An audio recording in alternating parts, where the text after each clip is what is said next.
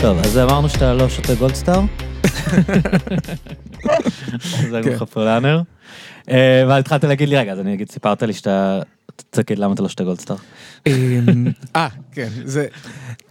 אני שאלת אם זה מטעמי פמיניזם כלשהו, אבל אני חושב שזה באמת יותר מעניין של פרסום שמעליב אותי כגבר, יותר משהו מעליב נשים כנשים. אני, לא, אני כבר לא זוכר מה היו הפרסומות האלה, אבל זה, גבר! זה לפני הרבה מאוד שנים. גבר, תהיה גבר. כן, הי- הייתה להם את הפרסומת של הבחורה שעוזבת את הבן זוג שלה והיא רק היא לוקחת לו את החולצת אה, סוף מסלול, או משהו כזה, הסתובבה, זו החולצה שהיא הייתה ישנה איתה, זה היה הפיג'מה שלה. ואז כאילו היא הולכת ואז היא חוזרת, אני כבר לא זוכר מה היה, היה שם סיפור שלם, הרי בסופו של דבר מיטב הכותבים עמלו כן. על הפרסומת הזאת. ובסופו של דבר, כאילו, הוא לא ויתר על חולצת המסלול שלו, ואני כמי שהיה נהג בוס שלוש שנים, לא, לא הזדהיתי כל כך עם ה... לא הייתה לנו חולצה לנהגי בוס. של החבר'ה. כן, האמת שפעם. ישבתי עם איזה בכיר בטמפו והוא הסתלבט על כל האנשים שמחרימים גולדסטאר והוא אמר שכאילו במלא מקומות, נגיד כמו אצלנו, אתה יודע, יש פשוט ברזים של טמפו. כן. אז כאילו הוא מחרים את הגולדסטאר ולוקח הייניקן, לוקח מכבי, כאילו they couldn't care less, אתה יודע, זה מבחינתם. מבחינתם עצם ההחרמה זה איזשהו עוד מניע לתקנה משהו אחר, כאילו בכל. מקרה אתה שבוי כשאתה... כמו, כמו שיחות של גיא רולניק בסופר כאלה, כן, מה כן, זה, כן. מה זה, זה גם תלמה, זה יאללה. גם אוסם, נכון? כן, נכון, יאיר. בדיוק. אבל בסדר, נו, אמרתי, זה זה כמו הגישה... אני לא שותה את זה כי אני פשוט לא סובל את הבירה הזאת, אני חושב שהיא נוראית כאילו. זה- וגם, כן. זה המזל שהיא לא מספיק טעימה כדי שתגיד איזה, איזו הקרבה אני עושה, אתה מבין? מילא היית גם מרגיש שעשית פה איזושהי הקרבה גדולה. כמו בטבעונות או בצמחונות, שאתה אבל מוותר פה אתה אומר, אחד- אחד ועל מה העונגים." ויתרתי פה, כאילו, על לחם לבן, וכאילו... לא. הסיפור של גולדסטאר הוא משונה, בגדול אין, אין סיבה שהיא כאילו תהיה, זה רק מסיבות היסטוריות, אתה יודע, זה משהו מקומי, אני יכול להגיד לך כבעלים של בר שמארח תיירים הרבה שנים, כל פעם שהם מבקשים כאילו לוקל ביר. אומרים להם גולדסטאר, הם תמיד נגעלים, כאילו, אתה יודע, הם עושים פרצוף כזה, נכון? אני יודע. הם אף פעם, הם אף פעם לא אוהבים את זה, הם, כאילו, גם, בשום מקום בעולם, הבירה הבסיסית היא לא דארק לאגר, זה תמיד יהיה פילזנר או בירה בהירה, רק בישראל, מאיזה שהם סיבות היסטוריות, שכאילו פעם זה היה מכבי, וכולם החליטו בשלב מסוים שהם שונאים מכבי ועברו כן, לגולדסטאר. ואז מכבי עשו reclaiming יפה. כן, אבל זאת אומרת, אוקיי, אנחנו מגעילים, בסדר, אז אנחנו הולכים להיפסטרים, כי היפסטרים מגעילים בכל מקרה, ועכשיו אנחנו שם. אנחנו במקומות האלה, ו- וזה עבד להם. הם מאוד ניסו לעשות שזה כן יהיה טעים, הם הביאו את ה beer meister של היינקן, והם ניסו לעשות מתכון חדש. ו- זה קצת, לא יודע, נראה לי מוזר, ניסו לעשות את זה טעים, הבאנו מישהו ש- שהתמחה בהייניקן. לא, מרגיש לי לא. קצת בעייתי, אבל בסדר. יכול להיות, יכול להיות. חייב להגיד שאני באופן כללי מאוד אוהב את המוצרים של טמפו, חברה מאוד, זה רק עניין של טעם אישי, הם כולם. אה, מוצרים מאוד איכותיים, מי שלא מובחרים. שותה טמפו זה... הייתי שם במפעל כמה פעמים, באמת אה, רמת הקפדה גבוהה מאוד, ויש להם, כן. אה, לא, אני כן דווקא אני אוהב, צריך להגיד. אז פעם ראשונה שאנחנו נפגשים בחיים אמיתיים, למרות זה שאני נכון. מרגיש שאני מכיר אותך, כי אני עוקב אחריך בטוויטר הרבה שנים. פרסונה אחת, כן. אמ, טוב, אנחנו נפגשים בנסיבות אה, לא, לא מאוד משמחות, או לא משמחות בכלל, כלומר, הרצון של למה דווקא עכשיו רציתי לדבר איתך. אמ, אבל בוא, ל- לפני שנכביד מדי את האווירה, אני חש... בא לי כאילו שקצת תספר לי על בארי אמ, כשגדלת בה, כי אני מרגיש שכאילו, דיברתי על זה גם עם עומר עינב כמה פעמים, שמבחינת אנשים, כאילו הזיכרון הקולקטיבי של המקומות האלה, הוא יהיה שרוף, אתה יודע. של האנשים ש... מי שלא מהקיבוץ, כן. לא, מבחינת, אני אומר, מבחינת ה... לנצח בזיכרון הקולקטיבי של הישראלים, בארי ידמיינו מקום שרוף, כן. כאילו. שזאת גם תחושה מעניינת. אני מניח שנדבר על זה אחרי זה באמת, על הקטע של קשר בין תקשורת ל... לאירוע הזה, כששני הדברים מתנגשים. אבל כן, יש פה משהו מעניין שפעם אנשים היו שואלים אותי, לפ... פעם, אני אומר, אני לפני כמה חודשים, כן. לפני חמישה חודשים, שישה חודשים, אנשים היו אומרים לך, אוקיי, איפה זה בארי, ואתה מסביר להם, זה רבע שעה משדרות, זה בעוטף, זה פה, אתה נוסע בצומת. שגם אז אנשים לא יודעים איפה זה שדרות, אתה מתחיל להרחיק, כל פעם אתה בודק כמה היישוב שלך נשכח, מכיר תל אביב? בדיוק, מכיר תל אביב. קח דרום, אשדוד, אוקיי, אשדוד, הגעת לאשקלון. ופתאום אנשים מדברים איתי בעבודה, ואני אומר להם, ההוא שנרצח בבית הזה, לא, לא, לא, זה השכונה אחרת, אתה בכלל מדבר על ההוא. פתאום אנשים מדברים, אה, אשכרה יש להם את המפה של הם. כבר מכירים את הקיבוץ שלי קצת יותר טוב ממני. כן. כן, הם כאילו כבר יודעים, יש להם את המפה, יש להם את כל השמות, יש להם את כל... הם גם מתעסקים בזה. אם הם כתבים של האזור ואם הם עורכים של כתבות, mm. אז הם באמת מתעסקים בזה בצורה שאני מבחינתי, צורה כללית. אמ, אבל הזיכרון שלי מבארי כקיבוץ, אמ, הוא זיכרון בסופו של דבר די חיובי. אמ, אני לא הייתי, אני צעיר מדי מכדי, מכדי לחוות את, אה, את הלינה המשותפת, שזה כבר אה, טראומה אחת שנחסכה ממני. אה, בחיים האלה. האחים שלי... אחיך הגדול היה ו... יש לי שלושה אחים גדולים, הם, אני חושב ששניים מהם לפחות היו בלינה משותפת, לתקופה קצרה, אולי גם השלישי. ואני חושב שבאיפשהו בשנות ה... אני כבר לא זוכר באיזה שנה הפסיקו את זה בבארי גם יחסית מוקדם. ואז לי לא הייתה את החוויה הזאת אה, של הקיבוץ. החוויה שלי היא של קיבוץ... זה בסופו של דבר העולם שלך. אנחנו גם לא למדנו אה, בבית ספר אזורי.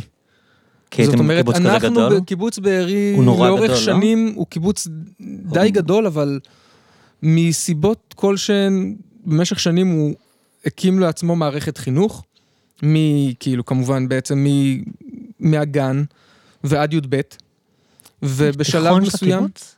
מה זה? תיכון של הקיבוץ? כן, יסודי, תיכון, מא' עד י"ב היה בית ספר בבארי. אבל אה, שקולט גם ילדים מהסביבה. לא. תיכון רק שלכם? מוזר. לדעתי לא, כשאנחנו, היה תיכון אזורי אחר, מעלה הבשור של, אה, של המועצה, ואנחנו היינו עם, ה... עם הקיבוץ. עכשיו, כשאני הגעתי לכיתה א', זה כבר היה שלב שהם אור... הם קצת הפחיתו את זה, הם הורידו את הז' עד י"ב כבר היו בתיכון האזורי, אבל אה, א' עד, עד ו' אני למדתי בקיבוץ, עם קבוצה ספציפית, גם בגלל זה בבארי, באופן אה, היסטורי, כשאנחנו מדברים מול קיבוצים אחרים, מול אנשים אחרים, אנחנו אומרים הכיתה שלנו הרבה פעמים. שמתי לב שתמיד אני אומר הכיתה ולא הקבוצה, mm. שזה מה שרובם אומרים, כי מבחינתי זה באמת, הייתי בכיתה מסוימת ו- וזה, ה... וזה מה שהיה לי יחד עם עוד, אני חושב שהצטרפו אלינו כמה ילדים מנתיבות ושדרות שהצטרפו לשם אה, כנראה בתור, באיזשהו פרויקט כלשהו. אה, אז מבחינתי כל העולם שלי עד כיתה ו' היה הקיבוץ. זאת אומרת, זה, זה, הדבר, זה המקום שאתה לומד בו כל הזמן, בגלל ש... הבית ספר שלך הוא גם החינוך הבלתי פורמלי שלך, הוא גם החינוך הפורמלי שלך. ואתה הולך אה, ואתה פוגש את ההורים שלך בדרך, כי אתה, ארוחות שלך הן קורות בחדר אוכל של הקיבוץ, אז אתה כל הזמן בתוך, ה, בתוך הדבר הזה, והשיעורים שלך הם גם פועל יוצא של זה. זה הרבה שיעורים שהם בפינת החי של הקיבוץ, כי ככה כל שנה אתה צריך לגדל חיה אחרת. ומגדל צמחים אה, בחממות. עכשיו, אני חושב שאני תוצר נוראי של החינוך הזה. זאת אומרת, לא, לא הבאתי מזה כלום, אני עכשיו יוצא החוצה, לא מזהה שום עץ. אה, כן, כאילו אתה עירוני לחלוטין כבר? אה, אני חושב שגם אז לא הייתי, לא, לא התחברתי לאתוס עד הסוף, אבל אה, זה כן מאוד מורגש שהבית שלך הוא לא רק הבית של ההורים שבו אתה גר, הבית שלך הוא כל... האזור. כן. הבית שלך הוא כן, כל הדבר הזה שברגע שאתה נכנס מהשער, זה הבית שלך. אחותי, גדלה איתי בתל אביב, אבל היא התחתנה עם בן קיבוץ, ואחד הדברים, אני זוכר שהפליאו אותי ממש כשהייתי מבקר אצלה, שכאילו אין לה מושג איפה הילדים, והם פשוט, איפה, קטנים, כן, ומתישהו פתאום מישהו מחזיר לה אותו. אתה יודע, כאילו, בדיוק. כאילו פתאום בא איזה מישהו, אה, איפה, כן, לא ידעתי איפה הוא, זורק את הילד, כאילו, והיא לא טעתה, היא לא דאגה, כן. כאילו. אני כן. זוכר את הפעם הראשונה שההורים שלי כאילו שחררו אותי ללכת לבד לאיזשהו מוסד כלשהו בקיבוץ, זה היה כשהייתי בגן. כן. אז אני מניח שהייתי בן חמש, שש. כן. עכשיו היום, אני זוכר את זה אז כאיזשהו מסע. או באיזשהו מקום של כזה, נורא פחדתי, הייתי צריך ללכת לבד את המסע הזה. עכשיו, יוצא לי להסתכל לפעמים כמה זמן המסע הזה, לפעמים כשהייתי מגיע לקיבוץ סתם, והייתי כזה עושה טיול בקיבוץ, מסתובב כזה, רואה מה השתנה מזה. אז הייתי עובר איפה שהבית הישן של ההורים ואת השביל שהולך לגן. מדובר ב-70 מטר, כאילו, אני אומר, המסע הגדול והטראומטי כן, הזה היה, כאילו, בוא, אנשים, אנשים באתיופיה הלכו יותר כדי להגיע לישראל. אז יש באמת איזושהי תחושה שהכל הוא שלך, וכל כל פינה בקיבוץ היא איזשהו, איזשהו זיכרון. כל אה, נקודה בקיבוץ היא, היא איזשהו אירוע. אז מבחינתי הקיבוץ היה מקום סך הכל מאוד אמ, אופטימי. אמ, אתה חשבת להישאר? לא. אני, לא היו לי מחשבות כל כך... אף פעם לא חשבתי לטווח רחוק. אף פעם לא אמרתי לעצמי איפה אני בעוד עשר שנים, עוד uh, חמש שנים, עוד עשרים שנה.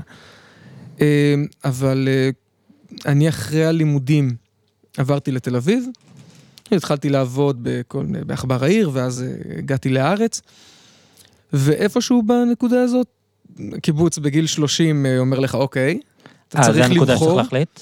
כן, יש לך כל מיני הסדרים עד uh, בערך גיל 30, אה, גיל 30 זה מבחינתם אתה עוד לא התנתקת, אתה הולך, יש... לומד, מתנסה, חווה. כן. כמו אצל האמישים, נכון? אצל האמישים יש איזה שנה שאתה מנסה. זהו, אז יש לך את השלב הזה גם, שאתה... יש כמובן, כאילו, עד שאתה בצבא, אז אתה עדיין בכל מיני מסגרות מאוד ברורות, ואז יש איזו תקופה שאתה... אה, אני לא זוכר עד איזה גיל, יש כמה שנים שבהן אתה יכול להחליט.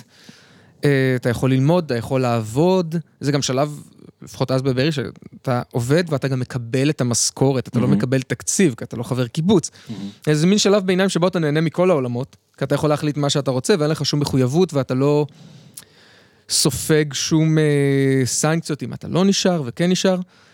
ואני בתקופה הזאת הלכתי ללמוד, ואחרי שחזרתי מהלימודים אז אמרתי, טוב, אני עובר לתל אביב, זה מאוד ברור, למדתי תקשורת, אני רוצה לעבוד בתקשורת. למדת ו... בספיר? בעמק יזרעאל. אוקיי. Okay. אמרתי, אני מתרחק הכי רחוק כן. שכאילו אני יכול, אני יכול לעבוד עשר דקות מהבית, אני יכול לברוח שעתיים וחצי, אמרתי, בוא נהיה הגיוניים, נברח. אמ, וברגע שעברתי לתל אביב, עם הזמן הבנתי שקיבוץ הוא כבר פחות ה... המקום שאליו אני מרגיש שייך, בטח עם העבודה גם הרגשתי שאני מאבד את האחיזה הזאת מבחינת השייכות לקיבוץ, אבל היא לא אחיזה ש... זה לא קשר שבאמת אה, יכול אה, להיעלם לחלוטין. זאת אומרת, כמובן הוא לא נעלם לחלוטין כי אה, ההורים שלי עדיין גרו בקיבוץ, ועדיין חלק מהקיבוץ, ויש משפחה, ויש הרבה חברים שנשארו. אז הקשר הזה הוא אף פעם לא נגמר, הוא תמיד, אתה תמיד מרגיש אותו. איפה הם עכשיו ההורים שלך? בים המלח? ההורים שלי עכשיו פה ליד, במה זה? אה. סידרנו להם דירה. הם היו עם הקיבוץ תקופה או שמההתחלה הם היו לבד? הם היו עם הקיבוץ בים... אוקיי. בארי התפזרו לכמה מקומות. הבסיס המרכזי נמצא בים המלח. אוקיי. הם פונו לים המלח. ואני חושב שבאותו יום פונו גם אנשים גם לתל אביב, ועדיין יש קבוצה של אנשים פה בתל אביב. במלון? במלון ג'ו, בשטיבל. אה, יש קבוצה, אני חושב שעדיין נמצאת בעין גדי, ואני לא זוכר אם יש עוד מקומות, אבל גם יש לא מעט אנשים שנסעו למשפחה, לחברים, לכל מיני מקומות שהחליטו, זה גם עם, עם הזמן, זאת אומרת, בהתחלה כמובן שהרבה הלכו למלונות ולאן שפינו אותם, כי זה, זה, זה היה הפתרון המהיר והזמין. ועם הזמן שאנשים טיפה, אני חושב, כזה, גם יותר התאפסו על עצמם וגם uh, הרגישו ש... כמה זמן אתה יכול לגור במלון, בסופו של דבר. זה לגור עם מאות אנשים שמעבר לעומס ולחוסר ה... ולתחושת התלישות הזאת של להיות במלון, אה, אני חושב שגם יש שם איזה משהו שהוא אווירה שהיא אווירה, אני מניח, לאורך זמן לא פשוטה. לגור עם אה, מאות אה, כן. פוסט-טראומטיים במבנה. למרות שהרבה דיברו על זה בהתחלה, כאילו שהם רוצים להיות ביחד, שחלק מהכוח שלהם זה שהם נשארים עם הקהילה וכאלה. כן, אני חושב שיש... כמובן שזה... לא, ברור, ברור שיש לזה... שהאיכויות של זה קיימות והיתרונות הם מאוד ברורים, בטח בהתחלה. כן, שאתה צריך לפרק את הדברים. ו... שאתה צריך לפרק ושאתה גם, אף אחד לא מבין אותך. אני חושב mm. שבהתחלה, אף אחד לא מבין מה, מה זה אומר הדבר הזה שחווית, כי החוויה, שוב, אני מדבר מ, קצת מ, מהצד של הדבר הזה, כי לא הייתי באותו יום בקיבוץ. אתה לפעמים בשבתות שם? אה, כן. אוקיי. אני, אנחנו, כל האחים שלי גרים בתל אביב. ואנחנו אחת לשבועיים מגיעים לקיבוץ, שבוע כן, ביחד שבוע לא. מתאמים כאילו? שבוע כן, שבוע לא, מגיעים ביחד, ישנים לילה. וואו, זה היה 50 אחוז כאילו? זה ש- 50-50, שכולכם תהיו שם. בדיוק. זה, ה, זה וואו. הרגע הזה של המקריות שאני אחת לכמה זמן חושב עליו, לא הרבה דברים מערערים אותי בתקופה הזאת, זה, וואו, לא, זאת זה מחשבה מטורף. שחוזרת כל זו הזמן. מחשבה שכולכם, כאילו. כן, כל, כל הארבעה ישנים בבית, כל uh, סופה שני, ביום שבת חוזרים. אז אולי תספר מה קרה בבית באותו יום, כי אני קצת מרגיש שאנחנו. הורגים את המאזינים, כאילו, עד למתוח. את זה, כן. אמ, מה שקרה ב-7 באוקטובר זה שאני עבדתי, למעשה. במערכת? כן, אני... בשבת? אתה עובד בשבתות? כן, אני סגן עורך אתר הארץ, ואחד הדברים שאני עושה במסגרת התפקיד שלי, אה, זה שאחת לשבועיים בימי שגרה, אה, המערכת עצמה היא בנוכחות מאוד אה, דלה באופן יחסי בסופי שבוע, יש נ- נציגים מהחדשות וכל מיני אנשים שהם תורנים, אבל בגדול אין את כל הצוות התפעולי של האתר אה, 24/7. ובסופי שבוע אחת המשימות שלי היא, להכין אה, חומרים לקראת הסופש ולבנות איזשהו בסיס כזה, לו"ז כללי. של אה, בשעה 6 נעלה עם הראשית הזאת, וזה יהיה הפוש שלנו בשעה 2, וכל מיני דברים כאלה. וזה היה הסופה שאני הייתי אחראי על האתר. סגרת שבת, כאילו. בדיוק, כן. סגרתי שבת מהבית, הכל בסדר, זה היה, הייתה גם תקופה יחסית אה, לא מרגשת במיוחד. אה, כמובן, מחאה חברתית והפיכה משטרית והדברים האלה, כן, אבל זה- בסך הכל, תתווכחו אז על המתפללים בכיכר דיזינגוף. כן, זה קצת אחרי, אה, אני באמת, כן. אני באמת מנסה לחשוב, יש לי זיכרון של, תפילות. בהפרדה, אני זוכר, כל השיח הזה היה עוד עם הגרעין התורני בתל אביב, ותפילות. בהפרדה וכל מיני נושאים כאלה. כן, אולי איזה דוכן תפילין זה איפשהו, סוף לא יודע. המדינה, לא יודע. בדיוק, לא זוכר, היה, אני זוכר את התקופה הזאת כן. שכזה, איזה באסה צריך ללכת להפגין בקפלן, זה כן. כאילו. ובאותו סוף שבוע אמרתי, אוקיי, אני, יהיה לי יום רגוע, אני יודע מי שנמצא במערכת כרגע, אני מכיר אותו, אני סומך עליו, אני אקום כאילו בשעה סבירה, ויהיה בסדר. ואני מתעורר כמובן, כמו רוב אה, מי שגר במרכז? שש וחצי כזה, אזעקות, פותח את הטלפון, רואה הודעות אה, מכמה אנשים מהחדשות, אה, קופץ, מתעורר, פותח את המחשב, תוך כמה דקות אני כבר כאילו על האתר, אני מדבר עם המערכת החדשות, והם באותו זמן, שוב, ימי אה, שישה באוקטובר ואחורה, יש בלילה מישהו אחד במערכת. איש אחד במערכת שיושב במערכת לדעתי מ-12 עד אה, 7 או משהו כזה.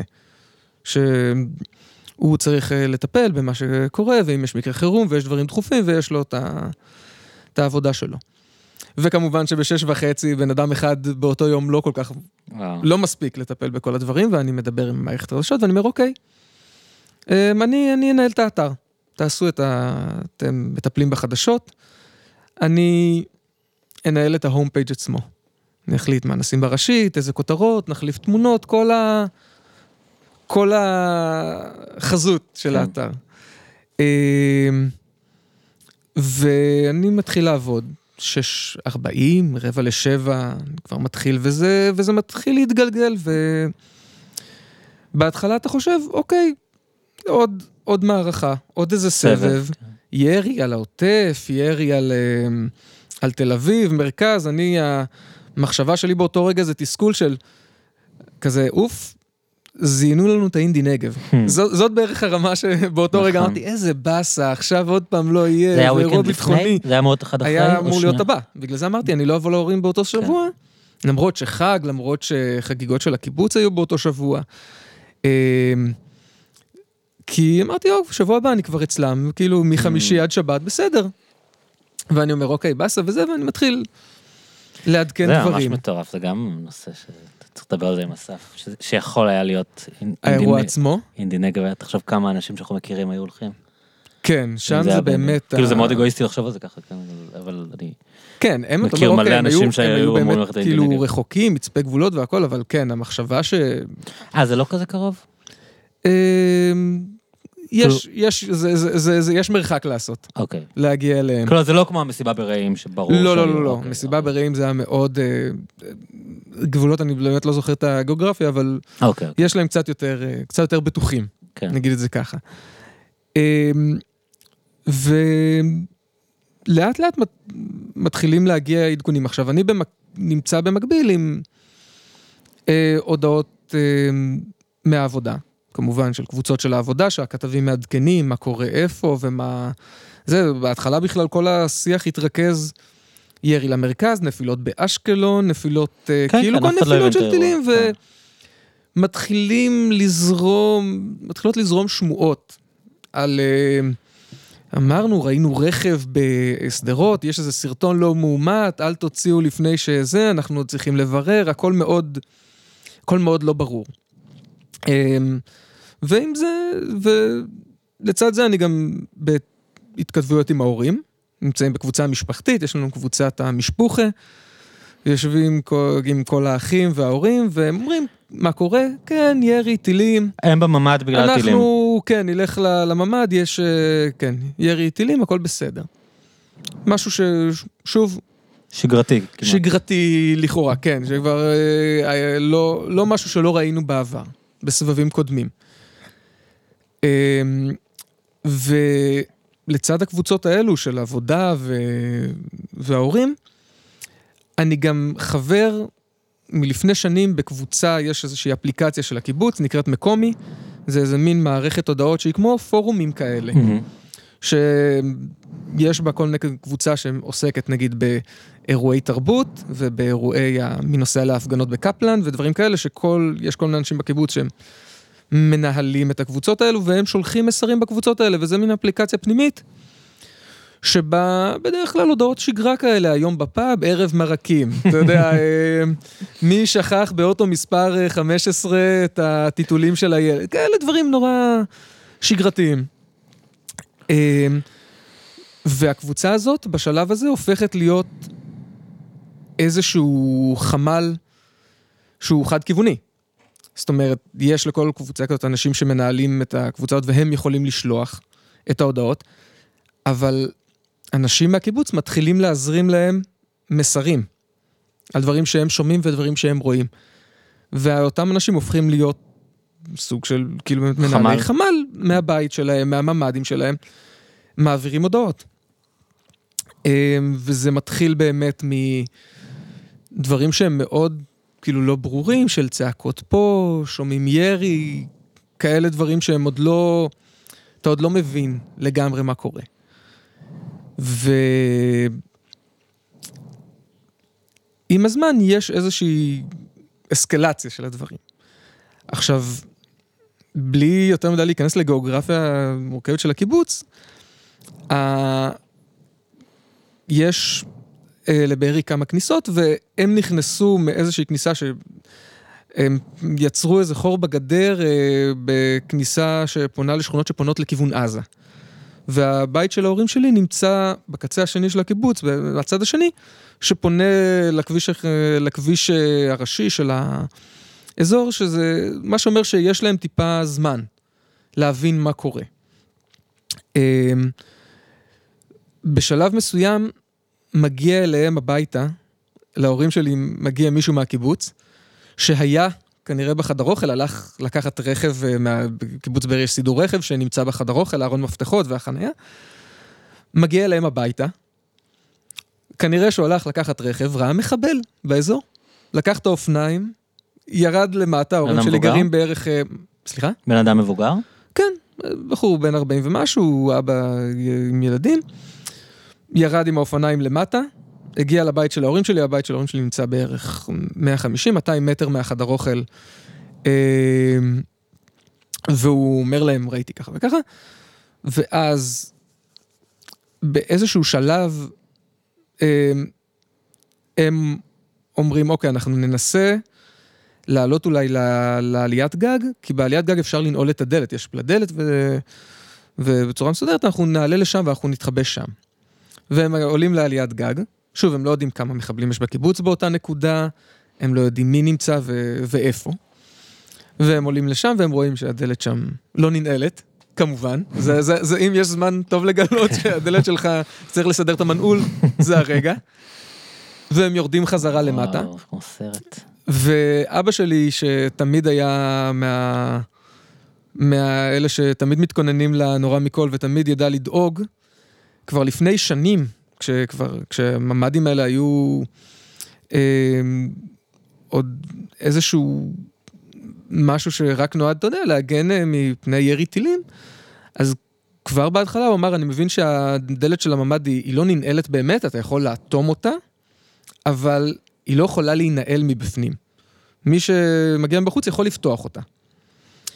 וכבר אז הוא הביא איזה מוט ברזל, כי הדלת ננעלת עם הידית למעלה, אז הוא שם איזה מוט ברזל מלמעלה כדי שזה...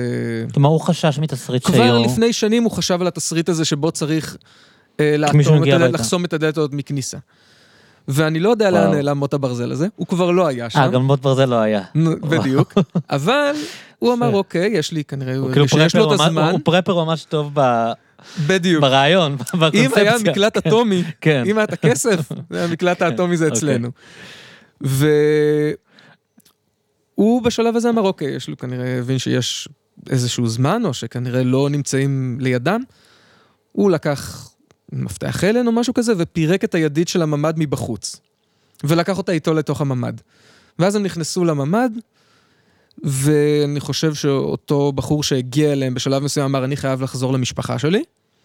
אני כאילו שומע הוא בטלפון עם אשתו. אבל למה הוא בא אליהם מלכתחילה? להזהיר אותם? הוא ברח מהחדר אוכל לכיוון רחוק, פשוט התרחק Mhm. מהאזור, ברח כאילו עם האופניים, הוא לא יודע מי נמצא איפה. ההורים שלי עם יחסית קו די, אה, הבנתי, חיפש די מקום להיות ישיר, בו. בדיוק, והוא- חיפש מקום בטוח להיות בו. ואז הוא אמר, אני לא יכול, כאילו, אשתי נמצאת בממ"ד עם הילדים. אמר, אני יוצא. והוא יצא, אני חושב שכמה בתים משם הוא נתקל שוב במחבלים, ברח לבית אחר, שם הוא הסתתר עד סוף האירוע. שרד? כן, הוא שרד והוא יצא בסדר. אמ, ובשלב מסוים שאנחנו אנחנו בערך יודעים מה קורה בקיבוץ, אבל גם הם וגם אנחנו לא ממש יודעים איפה קורה כל דבר. כי הדברים הבאמת, אמ, ה- ה- הטבח הגדול בבארי הוא התקיים באמת בשכונה הזאת שהיא באמת פונה לכיוון עזה. ומשם מן הסתם בשלב מאוד מוקדם ההודעות הפסיקו. ואז נוצר לך מצב שהוא קצת, הוא, הוא, הוא, הוא, הוא אכזרי כי אתה אומר אוקיי אני לא שומע הודעות מאנשים מסוימים, אז הם בסדר. זה כמו שכאילו נגיד יש לך איזשהו לא אירוע. זה כמו שיש לך את האירוע הזה שכאילו אנשים, אה, שאתה, יש לך אירוע ומגיעים אליו מעט אנשים והם אלה שמרגישים אשמים, ודווקא לא אלה שלא הגיעו. כן. אז פה יהיה גם את צועקים המצב הזה, בצופים על אל- למה החברים שלכם לא באים. בדיוק, ואז אתה כן. אומר כאילו, פה אלה שלא הודיעו, אתה אומר, אוקיי, בסדר, הם לא אומרים שהם צריכים עזרה. אבל דווקא אלה היו אנשים שכנראה היו במצב הכי חמור, כי הם כבר בשלב מאוד מוקדם נכנסו וואו. אליהם וחטפו ו... ורצחו. כמה מחבלים חושבים שנכנסו לבארי? אתה אתה יודע? אני לא יודע מספר מדויק? אני ראיתי כמה דיווחים. בוויקיפדיה שהוקמה לטבח בארי, שהיא נפרדת מהוויקיפדיה של קיבוץ בארי. כמובן. אמ, כתבו 200. אמ, אני לא יודע באמת מספרים מדויקים, כי גם נכנסו הרבה מאוד אנשים שלא היו מחבלים. כן. אמ, התחושה הייתה לפחות שלי שבארי הייתה באמת, זה, זה היה סמל לכבוש אותו. המרחק מהרצועה הוא יותר גדול מניר עוז או כפר עזה, זאת אומרת היכולת לחטוף היא טיפה יותר מורכבת. המרחק של בארי מהגבול הוא לדעתי ארבעה, חמישה קילומטרים. אמ, אז אין איזה גישה שהיא מאוד ישירה כמו שהיה בניר עוז, שזה באמת לקטוף אנשים ולהעביר אותם פשוט את הגבול. אמ, אבל אני חושב שהיינו כן איזה סמל למקום גדול שעכשיו הולכים להשתלט עליו ובכמויות שלהם ובאיכות המחבלים זה כנראה, זה די ניכר. אמ, והם אז הם יושבים בממ"ד. היו בממ"ד, אנחנו מתקשרים איתם חשמל ב- בממ"ד? בהודעות. בשלב הזה עוד. יש חשמל, אה, יש להם סוללה, אה, ואנחנו מתקשרים איתם תוך כדי בהודעות כאילו מאוד טכניות, אנחנו לא משפחה סנטימנטלית בטירוף, אנחנו לא עכשיו הודעות, תהיו חזקים, אנחנו איתכם, לבבות וזה. אנחנו מאוד טכניים איתם, הכל בסדר, אתם בממ"ד, תסמנו לנו שהכל בסדר. גם האחים שלי לא חשופים לקבוצות של הקיבוץ ולא חשופים לקבוצות שאני רואה מהעבודה. ואני עוד כותב להם ב... אני עוד כותב להם בקבוצה של המשפחה. אמ, אני כרגע על האתר, אז אם יש שגיאות כתיב איפשהו, תודיעו לי. תעדכנו אותי שאני אהיה ערני, כי יש לי מלא דברים, אולי אני לא אשים לב. אז תראו מה קורה. ולאט לאט אתה מתחיל לש... לקרוא את ההודעות של הקיבוץ ואתה מתחיל לראות כמובן מההודעות של ה... גם של העבודה של הנה רכב של מחבלים בשדרות, הסרטונים הראשונים אני חושב שהגיעו באמת משדרות של, ה... של הג'יפים ומתחילות לצאת אה, הודעות של דיווחים על חדירה ליישובים. שוב, שום דבר לא היה ברור מבחינת, מבחינתנו באותו, באותו רגע, יש דיווחים על חדירות למח... של מחבלים, אנחנו לא יודעים איפה, לא יודעים מה. אני כן ניזון מהקבוצות של הקיבוץ, של שומעים ירי, שומעים קריאות בערבית, שומעים דברים, אבל זה עוד שלב שזה עוד לא לגמרי ברור. אבל uh, ככל שעובר, ה... שעובר הזמן והכל קורה נורא מהר, אתה מתחיל לראות את ההודעות. ונהיות יותר באמת חמורות. אתה רואה שזה נהיה... זה הודעות על שריפה של בתים. והודעות על אה, אנשים שכותבים אה, מהר, אה, יורים על אימא שלי כרגע. ירו על הממ"ד של אלה, הם פצועים וצריכים עזרה. הוא לא מתקשר משעות הבוקר. וזה מתערבב גם עם הודעות של אנשים, גם חברים ששולחים לי מה קורה והכל, כי הם לא יודעים אם אני בקיבוץ או לא. ושואלים אם המשפחה בסדר. וגם חברים מהקיבוץ. חבר טוב שגם uh, עזב את הקיבוץ וניסה uh, ליצור קשר עם אמא שלו מהבוקר. והוא שולח לי הודעה ב... עוד לדעתי, אני חושב, תשע, עשר בבוקר, אני כבר לא זוכר את השעה המדויקת. והוא פשוט כותב לי בהודעה, אני חושב שאימא שלי נחטפה או מתה. וזאת ההודעה, תנסה לברר דרך אנשים מהקיבוץ, אם אפשר אה, אולי, אם אפשר ליצור קשר דרך הקבוצות האלה של הקיבוץ, שישאלו מה הייתה. כי עוד הייתה מחשבה שיש מה לעשות, זאת אומרת, לא הייתה גם הבנה שאין, שאין עם מי לדבר. כל, כל כאילו המחשבה לעצמו. שמישהו ילך לאנשהו כן. וילך לעבור לבית ליד וישאל אם ההיא בסדר, אם הכל טוב. אומר, איפה? אני יודע כאילו איפה השכונה שבה היא נמצאת, באותו זמן כבר לא, לא היה עם מי לדבר. השכונה הזאת כבר הייתה הרוסה ו- ושרופה. אמ, ו... זה איזשהו שלב שאתה מתחיל להבין לא את הנפח של האירוע, אבל באמת את, ה... את החוסר אונים. כי לצד הרבה הודעות שהן באמת הודעות של, שהן, של שומעים ככה, שומעים ככה, יורים פה, יש גם את אלה שפשוט שואלים איפה הצבא, ואיפה כאילו, אם מישהו מגיע. ואני חושב שזאת הייתה איזושהי נקודה שגם כתבתי להורים שלי. אה, בקבוצה, תקשיבו, יכול להיות שלא יהיה לכם חשמל מתישהו, אנחנו לא יודעים מה, מה יהיה. אבל על... למה בעצם לא היה חשמל? זה מה שלא לא הבנתי עד הסוף. אני לא. כי כולם מדברים על העניין הזה שלא היה בטריות, לא היה אפשר היה להטעין את הטלפון. אני, חושב. יכול להיות שבשלב מסוים. קיבלו החלטה להוריד את החשמל מכל מיני סיבות, אני חושב. כדי למנוע שריפות או דברים כאלה? אני באמת כן. לא יודע מה, מה היה... זה הרבה פעמים מתואר העניין הזה עם החשמל, ואני חושב על זה בזמן האחרון, אני לא מבין למה שלא יהיה חשמל. יכול להיות שבמקומות מסוימים פגעו בארונות כן, חשמל, אני אוקיי. באמת לא, לא יודע מה, אם זה, אפילו יכול להיות כן. שזה באמת היה מהלך מתוכנן. אמ, אבל ידענו שזו אפשרות מאוד ריאלית, ופשוט כתבנו להם. אמ, שמעו, אנחנו יודעים שיכול להיות שאולי לא יהיה חשמל וזה, אל, אל תיכנסו לקבוצות, אל תבדקו mm-hmm. דברים, אל ת, תחפשו פושים ואל כאילו... אל תעשו מה שלא צריך. תחסכו בטריה. אתם כאילו, כן, פעם בכמה זמן אנחנו נשלח לכם שהכל בס... אם הכל בסדר, תכתבו לנו שהכל בסדר, וזהו, תישארו איתנו כאילו ברמה הזאת, ו... ואנחנו כאילו, לא נתקשר איתכם. אמ, ולאט לאט כשאני מסתכל גיאוגרפית על הקיבוץ, שאני לא תמיד זוכר מי גר באיזושהי נקודה, כי גם עברו שמונה, תשע שנים מאז שעזבתי, ו... אנשים עברו בתים והתחלפו אה, בדירות, אבל אני כן מכיר את הכיוון הכללי של הרבה אנשים. ולאט לאט אני רואה הדיווחים על ירי ודיווחים על צעקות ודיווחים על uh, דירות שרופות ו... uh, וכל זה, אני רואה שזה מתקרב אליהם, לאט לאט. באיזה שעה בערך? אני הכל כבר מעורבב כבר? לא זוכר, הכל כן. היה מעורבב, אני מניח שלקראת, אני מניח שכבר ב-10-11 זה. כבר היה הרבה יותר קרוב אליהם. מטורף, כמה זמן זה נמשך הדבר הזה. כן, הכל, הכל קורה נורא מהר ובסלואו מושן. כן. זאת אומרת, אתה מרגיש שזה נצח, ומצד שני הזמן רץ. עכשיו, אני גם במקביל עם העבודה מדברת איתי אה, מישהי שאחת מאורחות ההום פייג' שגם גרה בתל אביב, והיא עוד אומרת לי בשעות הראשונות, אתה רוצה שאני אסע למערכת, אני, אני אתחיל לעבוד. אני אסע למערכת, ואני אומר לה, לא, מה פתאום? את לא הולכת, גרה ב- בהדר יוסף, אין סיכוי, יורים על יש תל אביב. כן. אין סיכוי, כאילו, את לא עושה את זה. עכשיו, היא גם, היא גם בת האזור, היא במקור מנירים. זאת אומרת שאבא שלה גם בעצמו, היא כאילו מציעה להחליף אותי בזמן שאבא שלה נמצא בממ"ד אה, בקיבוץ נירים. ואז כאילו הכל, הכל מתערבב, וגם עורכת נוספת שחלק גדול מהמשפחה שלה גם מבארי, ומניר יצחק.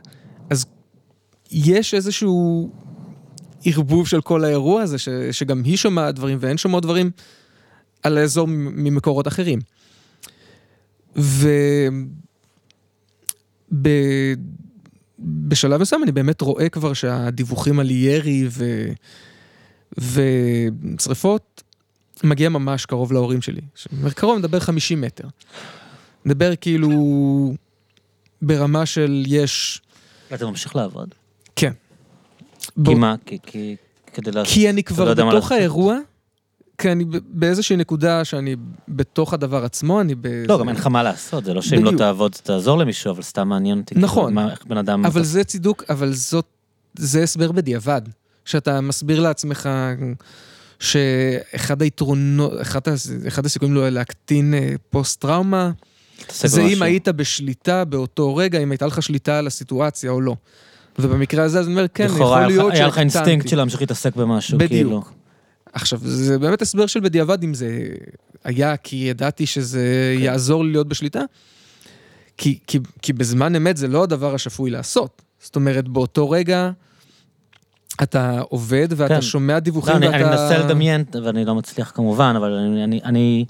זה לא נראה לי מופרך, אתה מתכוון? כאילו, אני לא יודע מה הייתי עושה, אבל אני אני יכול לדמיין את עצמי מתנהג ככה. כאילו להגיד, לשקוע כבר לתוך הדבר הזה ולהיות זמין פשוט. כן, אני גם חושב שזה, בגלל שזה גם היה אירוע מתגלגל, שבו זה גם יום שבת, אין מערכת עובדת עדיין, כולם עדיין באיזשהו הלם קרב, ואתה גם מבין בסופו של דבר, אתה עיתונאי, אתה איש תקשורת, יש לך תפקיד, זה הרגע. כן. זאת אומרת, לא יודעים כלום, אנשים, צריכה- אנשים בכאוס, אתה נכנסת לאירוע הכי גדול שהיה לך מזה עשרות שנים.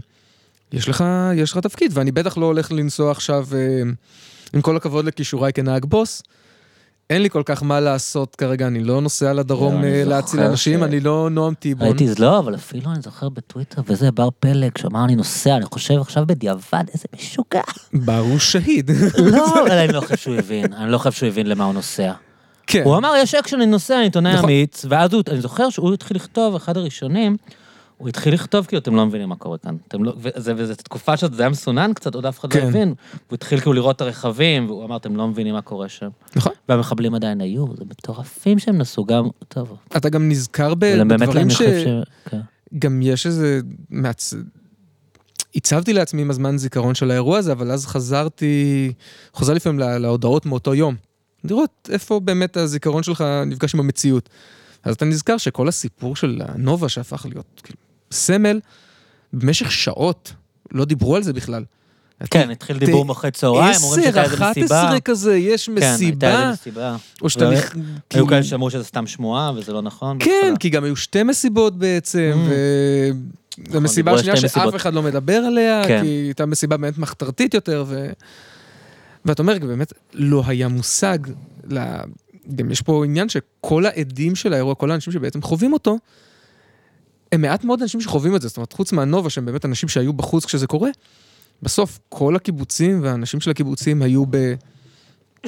היו בממ"דים, מתקשרים רק עם המשפחות שלהם בהודעות וואטסאפ, הם לא מצלמים יותר מדי. ורואים באינטרנט מה שאתה מעלה, הם בדיוק. צמודים לסמארטפון ומסתכלים כן. לראות, אה, הם- שדיברת- הם רוצים שאתה תגיד להם מה קורה. בדיוק, אני חושב, כן. כש- כשדיברת עם, אה, עם אה, מעוז לפני אה, כמה כן. זמן, והוא אומר, נכנסתי לאתר הארץ, התעדכנתי, אמרתי אוקיי, זה, זה כאילו, והוא קטע. והוא על ההורים שלו בנתיב העשרה, נכון? כן. ובגלל שזה באמת היה אירוע מתגלגל, אז לוקח זמן להבין מה, מה קורה. אבל בנקודה מסוימת, שאני רואה שזה מתחיל להתקרב, אני ממש, כאילו, ויזואל בראש, אני מדמיין, אני רואה איך כאילו הדברים האלה מתקרבים לבית שלהם, ואז אני רואה שאומרים ירי בבית של משפחה מסוימת, ואני אומר, אוקיי, זה בעצם ה... האזור של ההורים שלי, מין כזה מסלעות קטנות כאלה, מין טרסות. וזה בית שנמצא קו אווירי 20 מטר מהבית של ההורים שלי. פלוס מינוס. זה בעצם השכונה המובלעת שבה אה, היה את סיפור בני הערובה, בעצם נמצא מובלעת מעליהם. כלומר, הבית של הבני ערובה, כל הסיפור הזה זה 100 מטר לדעתי קו אווירי. המשפחה שבה, אה, המשפחה של פסי כהן, זה הבית, הבית של פסי זה הבית שבו אה, הכניסו את כל בני ערובה. למי שנכנס איתם זה משפחות של השכונה, זה ו- וזהבה אקר לדעתי, ועוד עוד כאילו אה, כמה אנשים שהם הכניסו שם.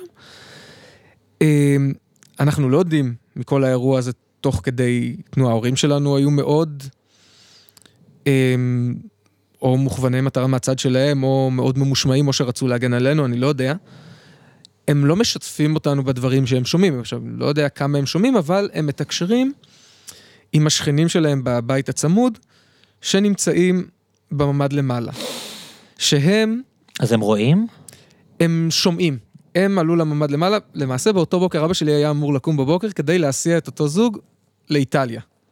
הוא אמור לטוס אה, שש וחצי בבוקר, זה היה לקום. תוכנית לשבת? התוכנית הייתה שאבא שלי קם בבוקר, נוסע איתם, שם אותם בנתב"ג וחוזר. אז הם היו מוכנים, היה להם מזוודות מוכנות, הם באו יחסית מוכנים לכל האירוע הזה, חזרו לבית, הם עלו באמת, הם התחבאו באיזשהו ארון בעליית גג שלהם. אז הם כן שמעו יותר כי היה פחות אטום. הם כן דיווחו להורים שלי בהודעות מה, מה קורה למטה. אבל גם הם לא ידעו לגמרי מה קורה. וההורים שלנו גם דאגו שלא נדע תוך כדי מה קורה. אבל כשאני נמצא בקבוצה ואני רואה, אוקיי, ירי בבית של, אה, של משפחת האקר, ואני מבין, זה הכל מה באפליקציה קורה? של המקומי? זה הכל באפליקציה של הקיבוץ. שאני בעצם, חוץ מההורים, אני היחידי שחשוף עליה מהאחים, אז אני גם לא משתף את האחים שלי במה קורה. וחלק מהמידע הזה אתה מעביר לעיתון, כאילו? זאת אומרת, כן. אתה- אתה יש דברים שאני מעביר לעיתון, מה פסיכי. שרלוונטי אני מעביר להם, אני אומר להם, תקשיבו, אני לא יכול לצרף אתכם כן. לזה, גם... זה בעייתי גם, גם דברים שאתה לא באמת יכול להבין, ב... להגיד בית 112 יורים אה, ככה כן. וככה, זה לא אומר, גם לי זה לא אומר שום דבר.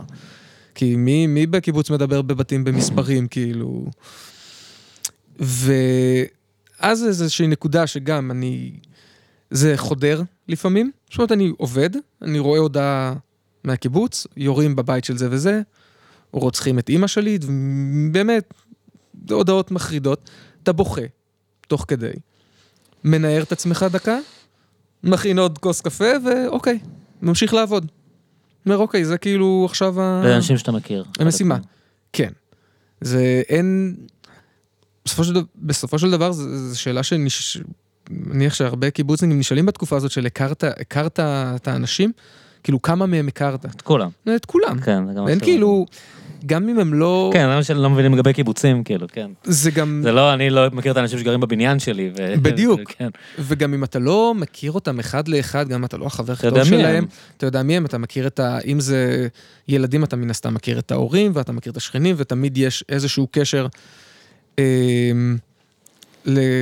להרבה מהאנשים האלה, והם- ומעבר לזה שאתה מכיר אותם, הם, הם חלק משמעותי ב...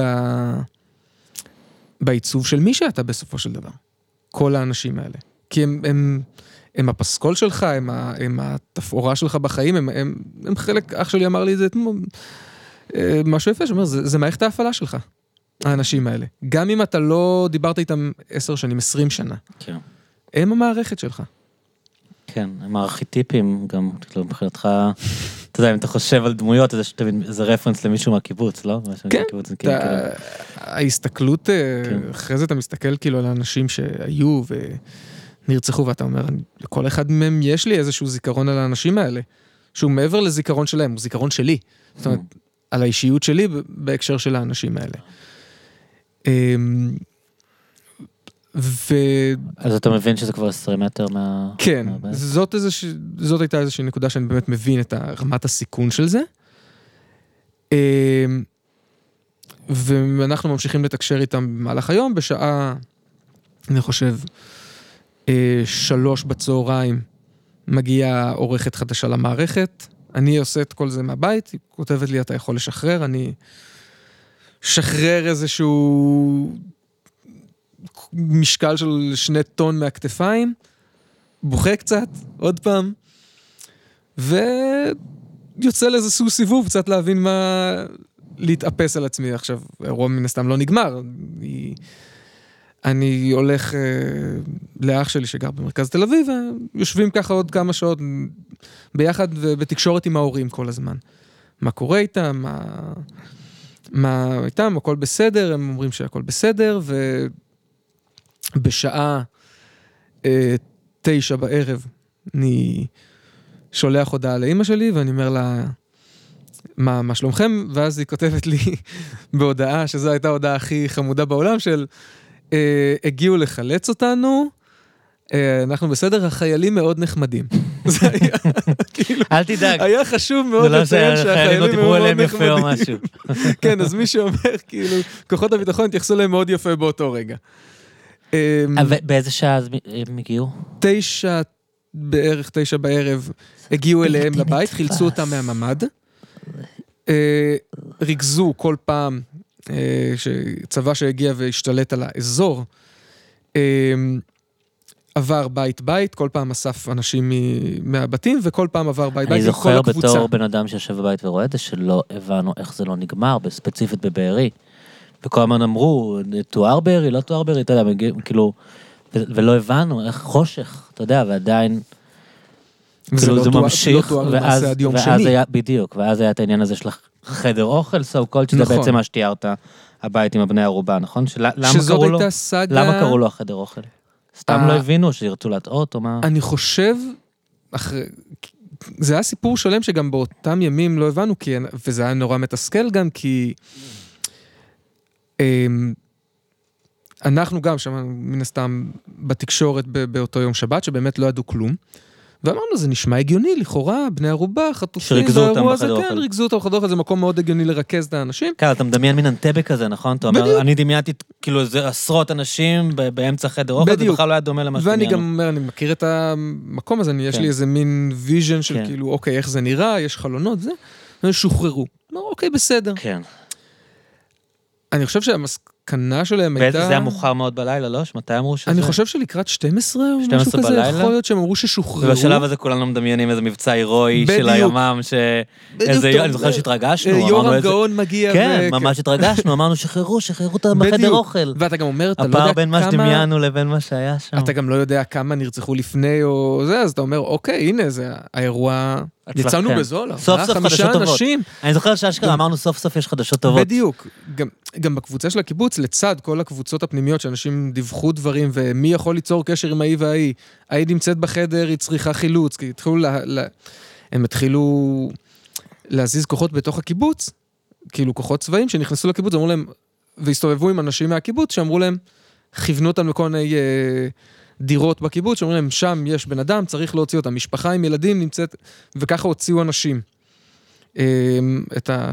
כמו שהוציאו את ההורים שלנו. שהגיעו. סליחה? היחידות שהגיעו, איזה יחידות? אני לא זוכר, מלא, הגיעו. הכל מהכל. גם הגיעו אנשים, אתה יודע, אנשים שפשוט הגיעו בלי שום צורה מסודרת, כאילו... באמת, יש שם אנשים שעשו דברים שבאמת, אין לי...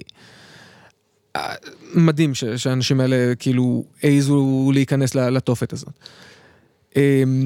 אבל אני חושב שמה שקרה באמת עם הסיפור של הבני ערובה כנראה זה באמת, זה שהבית של, של אותו סיפור בני הערובה, אמ, הוא נמצא באמת מאוד קרוב לחדר אוכל, הוא נמצא, אני מניח, 60-70 מטרים מה, מהחדר אוכל.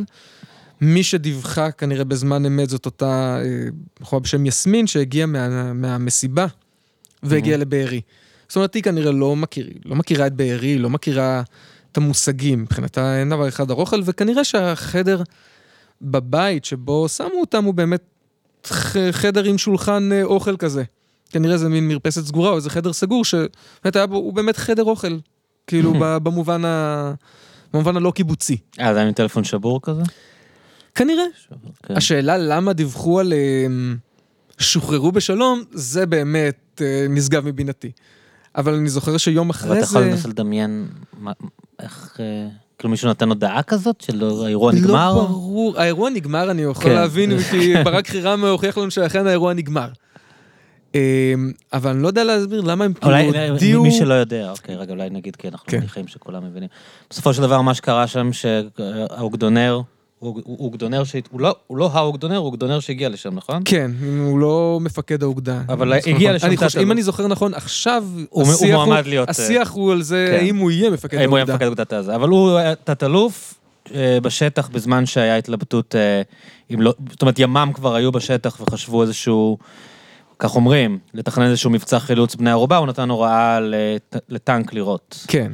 ומהיריות האלה, אנחנו כנראה, עוד יתוחקר. מהיריות האלה, חלק אני, אני לא רואה איך כאילו... לא יודעים מי חי, כאילו מי מת ממה, אבל מה, מה, מהתקרית הזאת שרדו שני, נכון. שתיים, נכון? וזה, אני, כן, אני חושב שיסמין כבר הייתה בחוץ. יסמין השתחררה לפני עם המפקד שרצה. למסור את עצמו. מה, מהאירוע עצמו למעשה... אישה אחת. אישה אחת, אה, הדס דגן, ש... שניצלה שם. ונהרגו? נהרגו לדעתי 14 נכון? אנשים, שזה כן. באמת כן. הבן זוג של הדס, ועוד כמה שכנים שם מהאזור, וקרובי משפחה של, אה, של פסי שהיו אצלם בחג. כן. וזה, וזה השחרור, השחרור של החדר אוכל. בדיוק, זה השחרור. כן.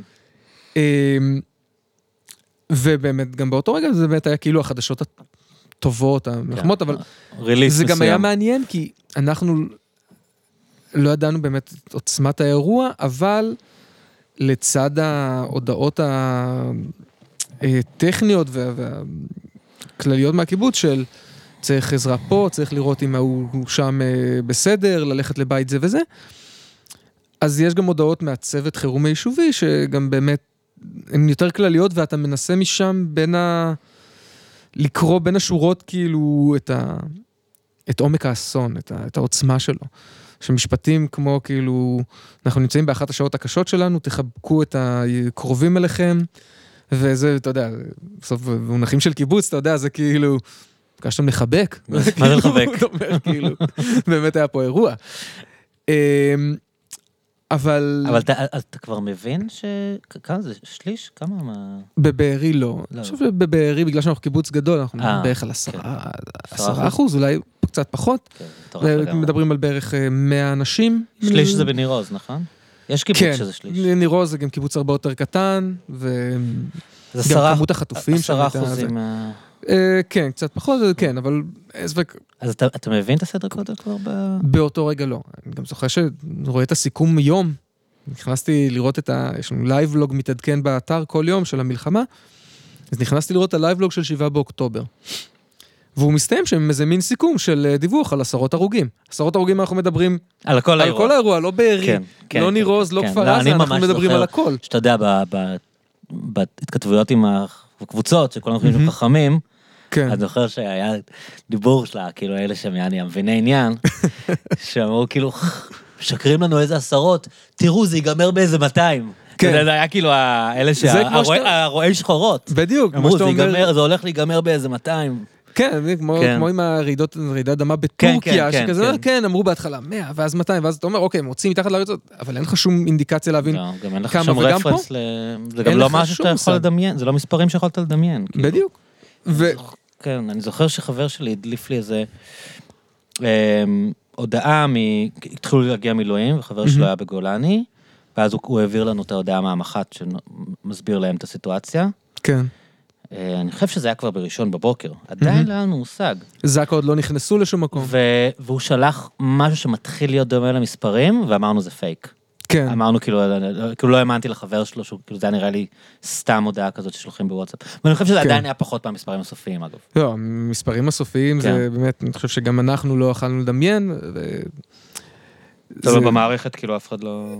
אני חושב שבהתחלה, גם, שוב, בגלל שאין לך שום דרך לאמת דברים מול אנשים בקיבוצים, בסופו של דבר, הדיווחים שמגיעים לך מקיבוצים זה אנשים שיושבים בממ"ד, גם במקביל, אגב, יש לנו צלם שהיה בממ"ד שלו בחולית, שגם הוא בעצם נמצא בזה, ואמיר טיבון, שהוא גם כתב, אה, כתב אה, שהוא, שהוא יושב בממ"ד. שהוא בממ"ד שלו בנחל עוז. בנח... אה, וואו. שסיפור שאבא שלו הגיע... הוא לא בנחל עוז, נכון? הוא גר שם פשוט. או אשתו? איך, למה הוא בנחל עוז? לא, הוא גר בנחל עוז, אני לא חושב שהוא בן הקיבוץ. כן. אה, אבל הם גרים משפחה שם. אה, כן, והסיפור שלו מאוד מפורסם עם אבא שלו. הסיפור שלו מאוד מפורסם, שאבא שלו הגיע רמבו לחלוטין. כן, עם האלוף השני. עם ישראל זיו, כן. ו... אז יש כמובן את הדאגה לאנשים האלה, וכמובן שבר נמצא בשטח, וגם על בר שם שירו על, ה... על הרכב שלו ונקלע שם לאיזשהו מערב. אה, זאת אומרת, כמות האירועים היא, היא בלתי נתפסת. היא באמת, אתה לא יכול, ויש לך את אופקים. ויש לך את התחנת משטרה בשדרות, שזה אירוע שהוא באמת היה מופרך גם בכמות השינויים שקרו בו במקביל, שאמרו כאילו, הם, הם נצורים בזה, ואז המחבלים לך ברחו מאחורה. ואז הם אמרו, טוב, החלטנו להוריד את התחנה עצמה, פשוט כאילו... זאת אומרת, אתה בתור עורך שמנסה להבין את התמונה, אתה קולט שזה כאילו סלט טוטאלי, ואתה לא יודע אפילו איזה סיפור לספר ל... זה בתור התחלה כשעבדתי. בנקודה הזאת אני כבר מבחינתי משחרר, אני עסוק משלוש-ארבע רק במה שקורה להורים שלי ומה שקורה בקיבוץ. אני ממעט לשלוח הודעות גם לחברים אחרים בקיבוץ. זאת אומרת, היו לי שלושה-ארבעה אנשים בקיבוץ מעבר להורים ששלחתי להם הכל בסדר. אמ, אני שמח שש, שלא, שלא שלחתי יותר, כי אנשים היו כל כך תקועים שמבחינתי כל אדם שלא ענה לי, הוא, לא יודע, אז יש לי כן. לדוגמה, פתאום אני קולט, הלכתי אחורה ואני נכנס ואני קולט שבאמת יש לי עוד איזושהי הודעה ששלחתי לאיתי סבירסקי בשעה 12, לא זוכר כבר, אחת, שתיים, מה קורה? ידעת שהוא בקיבוץ? ידעתי שהוא בקיבוץ כי יום לפני זה עוד הייתי איתו בתל אביב. ישבתי איתו בים ביום שישי בצהריים. הוא אמר לך שהוא נוסע. הוא נסע לקיבוץ, הוא אמר נוסע לקיבוץ לחג. אמרתי לו, יום טוב, אני נשאר בתל אביב, וזהו. וידעתי שהוא בקיבוץ, ידעתי שעוד... לא ידעתי לגבי כל החברים, אבל רובם נמצאים שם, ושלחתי לשניים, שלושה הודעה. אני חושב שהם חזרו אליי יום אחרי זה. ואז אוקיי, כאילו, חוץ מאיתי, החברים האחרים שלך שרדו את האירוע? אמ, אמ, מהחברים הקרובים שלי כן, אנחנו במשפחה איבדנו בן דוד אחד, שבאותו יום, אגב כל הכאוס שהיה, היה נחשב נהדר. כי מה שקרה זה ש... אני אחזור פעם אחורה, שבאמת ההורים שלנו חולצו בשעה תשע בערב אה, מהממ"ד, העבירו אותם לבית אחר בשכונה, שהוא קצה השכונה, ומשם, אני חושב שבסביבות ארבע בבוקר, הוציאו את כל הקבוצה שהם ריכזו בתוך הבית הזה, אה, הוציאו אותם עם איזשהו רכב משוריין מחוץ לקיבוץ, יש שם שער קרוב אליהם, שער חיצוני של הקיבוץ, שממנו הוציאו אותם לכניסה לקיבוץ, ובשעות הבוקר, אני חושב שמונה, תשע בבוקר, הוציאו אותם לגמרי מהאזור לנתיבות, ומנתיבות הוציאו אותם אה, לים המלח. זאת אומרת, זה כאילו מבחינתנו היה סוף הפרק הראשון, נגמר ביום ראשון בתשע בבוקר כשמוציאים אותם מהאזור. אה, וזה שלב שאנחנו באמת עדיין לא יודעים מה קורה עם, עם אנשים. יש אנשים בודדים שאנחנו כבר מקבלים אה, אינדיקציה לגביהם. כשאני דיברתי עם ההורים שלי כשהם יצאו מהממ"ד, הם מדברים איתנו בטלפון, כשהם עוברים לבית של השכנים. ואז פעם ראשונה שאנחנו גם מדברים איתם. זאת, זה השלב שבו הם גם מספרים לנו שנכנסו אליהם לבית ופשוט לא פרצו את הממ"ד. ניסו? אה, הם לא יכולים, הם לא יכולים כי אין ידית. לא, חוזרים אבל... לידית המפורסמת. כן, אבל הם כאילו התעסקו עם הדלת, או פשוט ראו שם שהם... אני חושב שמי שנכנס אליהם כנראה יותר בוזזים ופחות mm. אה, מ... פחות מקצועיים. אז גנבו דברים? אני חושב ניסו לגנוב כמה דברים, מצאו אותם בסוף, את הארנק של אבא שלי, ומצאו כל מיני דברים שהם, הם, כנראה הם לא הגיעו, כנראה, הם לא חזרו לעזה. כנראה אותם אנשים אה. שנכנסו אליהם. אבל 아, אה, קצת אכלו דברים מהמקרר. אם נהיה גרפים, מצאו על גופות את הארנקים? כאילו? אני חושב ש... אולי, אנחנו לא שאלנו איך מצאו, אבל החזירו לאבא שלי את הארנק עם הכסף והכל, כאילו, לא יודעים איפה, ולא כן. לא שאלנו. אוקיי. אבל כן, נכנסו אליהם לבית, והם לא סיפרו לנו את זה, ו... אה, הם הסתירו ממכם, כאילו... אמרו, אמרנו להם להודיע שהכל בסדר, כנראה שהם אה, היו ממושמעים. ולא. סיפרו לנו את כל הדברים האלה. וואו. אמ, וזאת הייתה הנקודה שדיברנו איתם והבנו מה, מה קורה איתם, ואז הם זרקו לנו שמות של שניים שלושה אנשים שהם יודעים שנהרגו. אני חושב שבשלב הזה זה לפעמים אנשים של הכיתת כוננות, שהיה איך מאוד יודעים? ברור. מי- מי- מי- מי- מי מספר לך שמישהו מת? אמ, במקרה שלהם, מישהו אחד שהם יודעים שנרצח, הם פשוט יודעים כי אחת מהאנשים שהיו איתם בבית לפני החילוץ, היא מישהי שבילתה את כל היום כן. אה, בממ"ד. ירו, ירו אולי דרך החלון, דרך הממ"ד ירו בה ובבן הזוג שלה. היא הייתה פצועה, בן הזוג שלה מת בממ"ד, והיא כל היום עד שחילצו אותם בערב, הייתה עם הגופה של אה, בן הזוג שלה בממ"ד. אז, אז. ככה הם ידעו, פצועה, וככה הם ידעו בעצם עליו, בתור שם ראשוני. שהם יודעים עליו, אני חושב שגם החבר'ה של האנשים מכיתת הכוננות, שזה היה מאוד ברור לגביהם, שיצאו להילחם, וגם אני חושב שגם בכיתת הכוננות יש להם קבוצה משלהם של וואטסאפ פרטי, ששם גם מן הסתם כבר היה מאוד ברור אה, מי בחיים ומי לא. אה, אבל ממש, שמות בודדים שקופצים בשלב הזה. לפחות מבחינתי גם לא רציתי לדעת יותר מדי. אה, ביום ראשון העבירו אותם לים המלח, ואנחנו אה, בשלב הזה יודעים שבן דוד שלנו נהדר, מוגדר נהדר. אה, ואנחנו ביום שני אה, בבוקר נוסעים לים המלח, לראות את, את ה... לפגוש את ההורים שלנו, שזה שלב שהוא מאוד, גם שלב שהוא מלחיץ בטירוף. אתם נוסעים כל האחים ביחד?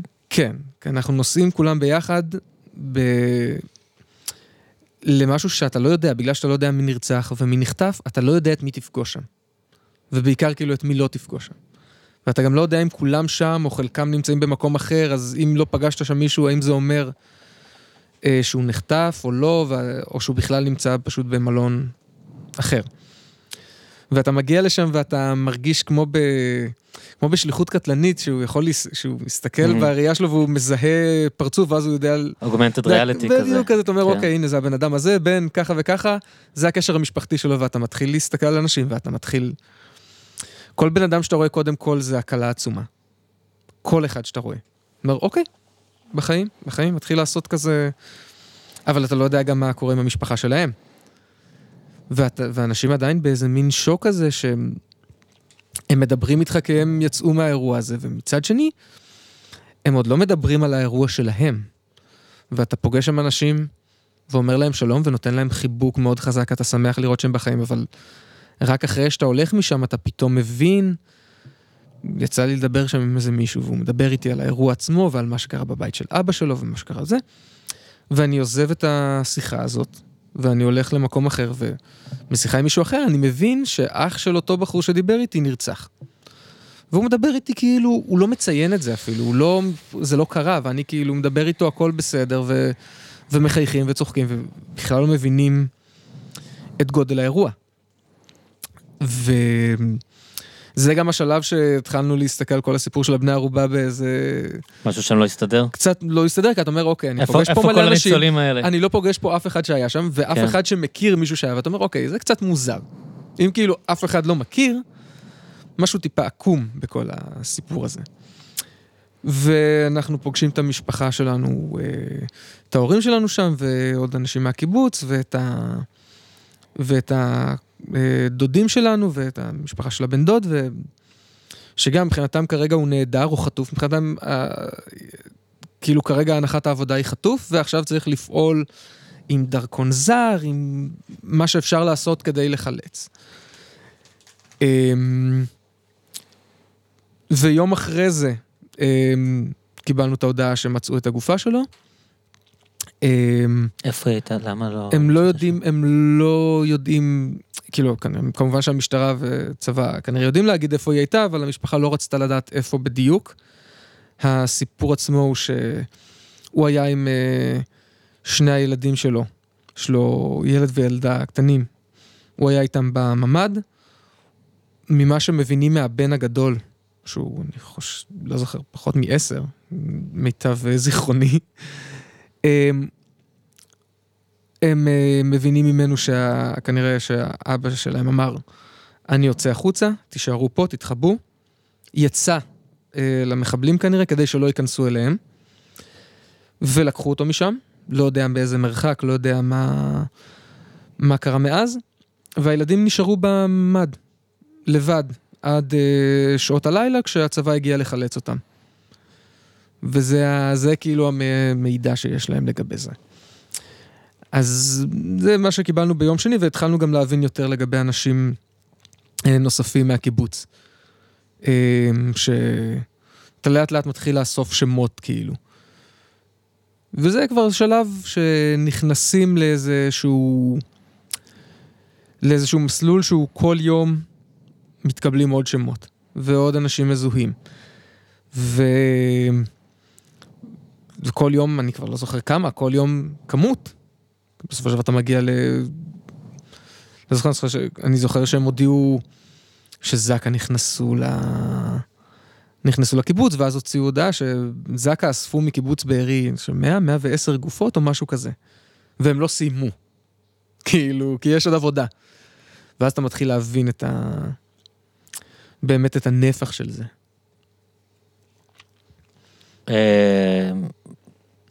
אם, אם, אני, אם זה מבאס אותך, לא חייבים לדבר על אה, דברים שאתה לא רוצה, אבל אני רוצה ל... אם זה בסדר, ספר לי קצת, כאילו, איתי, מה, מה קורה, כאילו, איפה אתה מול, מול זה, מתי אתה מבין שחטפו אותו, איך אתה עובר את התקופה אמ, הזאת? אני חושב ש... אני חושב שהוא היה מוגדר נהדר לדעתי. אני לא זוכר אם הוא היה מוגדר נהדר או חטוף די בהתחלה, כי באמת הכל מאוד מבולגן בתוך האירועים האלה. כי היו הרבה כאלה שאמרו שהוגדרו חטופים מתוך איזו הנחת עבודה, לא, היה, לא הייתה הרי שום אינדיקציה. זאת אומרת, אם לדוגמה במקרה של ויויאן סילבר, שהייתה מוגדרת נהדרת אה, כמה שבועות. ו... חשבו שהיא שם? הנחת עבודה.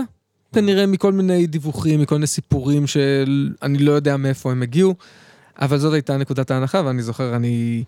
הבן שלה, הוא חבר טוב שלי, הוא בכיתה שלי, הוא... אנחנו מכירים מגיל שלוש, וגר גם בתל אביב, אז גם יש לנו איזו שותפות כזאת של אה, קיבוצניקים שעזבו לגור בתל אביב, חבורה כאילו. ועכשיו בעצם נמצאים פה כאילו קצת עם הקיבוץ ולא עם הקיבוץ.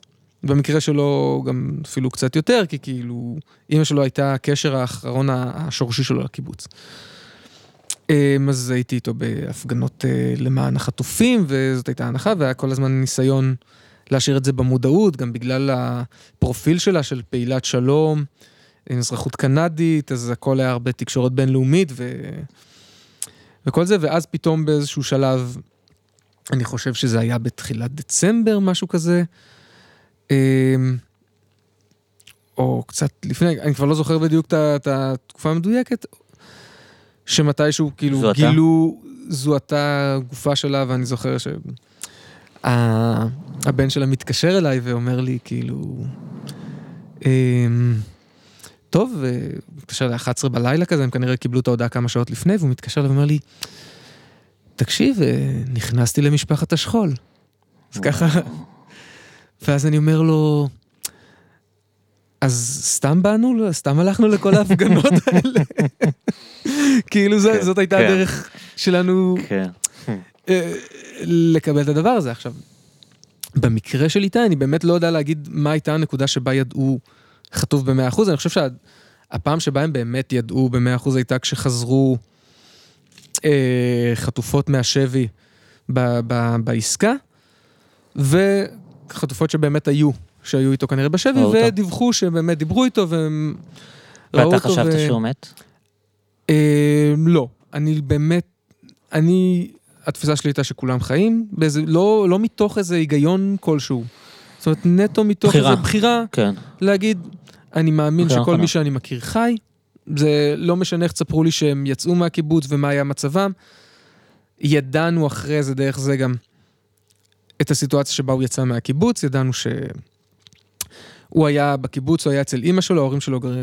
לא גרים יחד, אבא שלו נרצח בבית אחר בקיבוץ, אימא שלו נרצחה בממ"ד, כשלמעשה זה אומר שהוא נחטף מהקיבוץ כשאולי הדבר האחרון שהוא רואה, זה כנראה שאימא שלו נרצחה.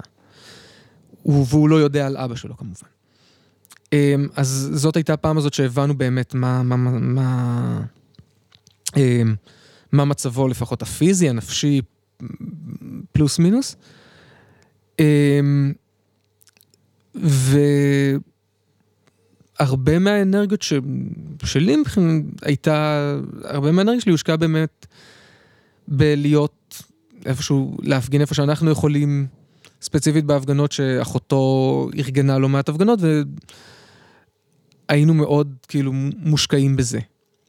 כאילו היה, כמובן שכל מה שנקרא, כמובן שכל החטופים הם חשובים וכאלה, אבל יש לך את האנשים שלך. שאומר כאילו זה ה... והוא איתך בכיתה מה... לא, הוא גדול ממני בשלוש שנים, mm. שבקיבוץ זה כאילו, אתה יודע, כן. לזה איזשהו פער, אבל עם השנים, כשאני עברתי לתל אביב, אז הוא כבר גר פה כמה שנים, ונוצר בינינו חיבור יותר חזק, וזה הפך להיות איזה מין, אה, גם סוג של שותפות גורל, של אה, שני קיבוצניקים בתל אביב, של אה, מנסים לפעמים אתה יודע, להבין מה, לאן הם הולכים, וגם הקשר הזה מול הקיבוץ. אמ, הוא היו לו תמיד התלבטויות גם של אה, האם לחזור, האם לא לחזור, זו גם שאלה שעולה הרבה, אצל הרבה אנשים מתישהו, שאלה שתמיד צפה. אמ, ומבחינתי זה היה בן אדם שהוא... זה כבר, זה הרבה יותר כאילו, זה, זה זה, זה, זה, זה משהו שהוא כבר שגרתי. זאת אומרת, ואני אומר את זה בצורה הכי חיובית שיש. כשיש לך חברים טובים שהם כבר לא, אתה לא אומר, אני, יש לי איזה אירוע ספציפי עם האנשים האלה שהם, שהוא כאילו... כן. אירוע אחד שבגללו אני זוכר אותם. הוא לא דמות. בדיוק. אני זוכר כן. שכמה שבוע, שבוע לפני שהודיעו שהוא, שהוא נרצח, אמ, אז uh, הלכנו להקליט עם המשפחה שלו איזשהו, הם עשו איזשהו סרטון בפורמט של סליחה על השאלה כזה. mm-hmm. נעשה איזה סרטון כזה עם כמה חברים מדברים עליו, עם כל מיני שאלות מנחות. ואחת השאלות המנחות שהם שמו שם הייתה כזה, הייתה שאלה של, האם יש לך אירוע נקודתי שאתה זוכר איתו, איזה אירוע מכונן כזה, איזשהו אירוע שהוא, שאותו אתה לוקח, ואני אומר להם, שזה בדיוק ההבדל של חברים טובים, זה אנשים שפשוט שם. אני לא, אני לא מכיר אחרת, זה לא איזה אירוע ספציפי, הייתי איתו בהוא והייתי, לא, זה בן אדם שפעם בשבוע הייתי פוגש אותו. זה היה פעם בשבוע בים כי צריך אה, להתאוורר, או פעם בשבוע לראות uh, כדורסל, או פעם בשבוע uh, כאילו סתם יושבים איפשהו uh, uh, לשתות בירה. כאילו, זה, זה ממש חלק מה, מהסדר יום שלך, או מה, מה, מהלו"ז הקבוע שלך. וזאת הייתה פעם, כאילו, לצד הרבה מאוד אנשים שהם באמת אובדן מאוד גדול, זה גם היה חלק מה, מהעניין הזה של להבין מה זה האובדן בתוך קיבוץ של קהילה, זה שבאמת הרבה אנשים שהם, גם אם הם לא משפחה גרעינית, גם אם הם לא מהמשפחה שלך, החיבור הוא, הוא חיבור של מגיל אפס, זאת אומרת, אני, מבחינתי כן, האנשים האלה זה אנשים... אתה לא מכיר עולם בלעדיו, אני לא כאילו. לא, אני לא מכיר, כאילו, בדיוק. כן. וההורים שלו כמובן, שהם חברים מאוד, וגם בגלל שזה גם תמיד בקיבוץ, זה הולך לפי, כאילו, הטווח גילים הוא מאוד כזה שאומר שאם איתי הוא פלוס מינוס בגיל שלי, יש לו עוד אח שהוא שנה מתחתיי, mm. ואחותו, אה, יש לו עוד אה, אח ואחות תאומים שהם יותר גדולים, שהם בגיל של אח שלי. ההורים, כמובן, חברים מאוד טובים, אימא שלי ואורית, אימא של איתי, חברות מאוד טובות. ואז לצד כאילו האובדן של, שלי, אני גם מבין שגם ההורים שלי איבדו אה, שכבה מאוד מרכזית בחיים שלהם. כמה מהחברים הכי טובים שלהם נרצחו באותו יום. מתי הבנתם שהוא לא חי? אמ, אני חושב שיצאה הודעה, אם אני זוכר נכון... היה, היה את הסרטון, נכון? היה את הסרטון שהם אמרו, נגלה מחר מה קורה. אנחנו באותו יום אני אמרתי, אוקיי, ראיתי את הסרטון הזה. בסרטון רואים אותו, את נועה ארגמני ואת, ואת אה, שרבי. אה, כן, ואת יוסי, יוסי, יוסי שרבי. שרבי. רואים את שלושתם? רואים את שלושתם, מדברים, ו... הם אומרים, מחר תדעו מה עלה בגורלם, או משהו כזה, ממש ריאליטי מאוד מרשים. באמת, כאילו... ואמרתי, אוקיי, רואה את הדבר הזה. כמובן, באותו רגע אתה פשוט מקבל... דום לב לאיזה רגע, כי אתה רואה באמת את אחד החברים הכי טובים שלך, שהזיכרון שלך ממנו זה צורה מאוד מסוימת, ואתה רואה אותו כרגע כמובן הרבה יותר רזה.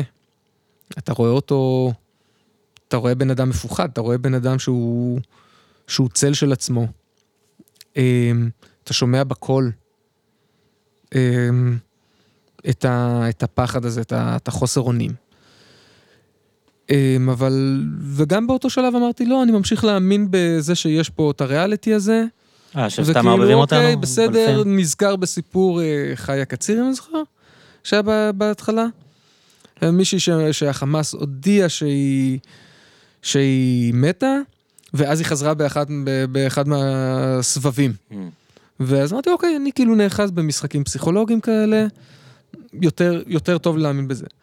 יום אחרי זה באמת יצא הסרטון השני. שבו רואים את נועם. שבו, אני מבין שרואים אותה, רואים גם אותם, לדעתי. אני לא ראיתי את הסרטון הזה. אה, אז אני... דיברתי עם אנשים... ב... נועם מספרת שהם מתים. כן, ואני חושב שגם, אני לא זוכר אם יש שם... אני אפילו לא זוכר כאילו אם יש שם עדיין תמונות שלהם כן. אחרי. כן. וגם, כאילו, אנשים מהעבודה גם מכינים אותי מראש. כן, כן באירועים כן, האלה זה גם היה לי בסיטואציות קודמות, ב, ב, קטע, בחודשים האחרונים. הדחקתי את זה, אתה יודע? רק עכשיו שאמרת לי, שמה? נזכרתי. שרואים את ה... כן, היו גם אירועים קודמים, אני חושב שגם במקרה של... מעניין איך זה אה, עובד, כי ממש לא זכרתי את זה עד שאמרת. אני חושב שזה גם היה אותו דבר עם הסיפור של אה, החיילת אה, מרציאנו, שגם הראו תמונות, כאילו היו כמה, כמה אירועים כאלה, ועם שר ברוך, שהם גם הראו סרטונים. ואנשים מהעבודה כבר הכינו אותי מראש, אמרו לי, אל תראה. וככה, כאילו... תבחר אם לראות או לא. בדיוק, תדע, זה בגדול זה, עזוב, כאילו, תחסוך לעצמך, ואני...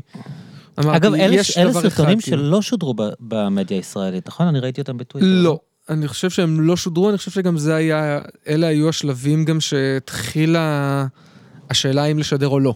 כן. זאת אומרת, עלו הטיעוני נגד. כי הם עושים עלינו אה, טרור פסיכולוגי. הטענה של הטרור הפסיכולוגי הייתה מצד המשפחות, וברור שכשהמשפחות מעלות את הבקשה הזאת, אתה אומר, אוקיי, כן. משפחה ביקשה, אני לא יכול כאילו להתווכח עם זה. אבל כן הבנתי, אני חושב שניר גונטאז' כתב על זה, ושמעתי עוד כמה אנשים שמדברים על זה, של לנו יש מטרה, אנחנו אומרים, יש לנו איזה מטרת על להחזיר את החטופים. כן, אנחנו רוצים את הטרור הפסיכולוגי הזה, תנו לי, תנו לי טרור פסיכולוגי. כן. הטרור הזה, שאם טרור פסיכולוגי ישפיע על מקבלי ההחלטות, אני, אני בסדר עם זה, וזה גם, כן, זה באמת שאלה מעניין, מעניינת. מאוד מעניין בהקשר של הביבסים בעיקר. נכון. שכאילו נראה לי, אתה יודע, אמן, הלוואי, אבל לא נראה לי שמישהו מאמין שהם בחיים, ואיפשהו כאילו משתפים פעולה עם ה... אתה יודע, אם להתייחס לזה כאילו הם חיים. כן. כשאתה אומר, מי... מי באיזה אינטרס איפה, אתה מתכוון? כאילו... כן. מה, מה, מה המשחק כאן בעצם? אני, אני לא יודע. כאילו, נכון. אולי, אולי זה באמת סתם, אתה יודע, כולם מקווים לטוב וזהו, אבל... אנחנו ש... יכולים להסתמך על זה שכבר היו דיווחים בתקשורת זרה על... אה, חלק אה, ניכר מהחטופים הם כבר... כן. אה, זה...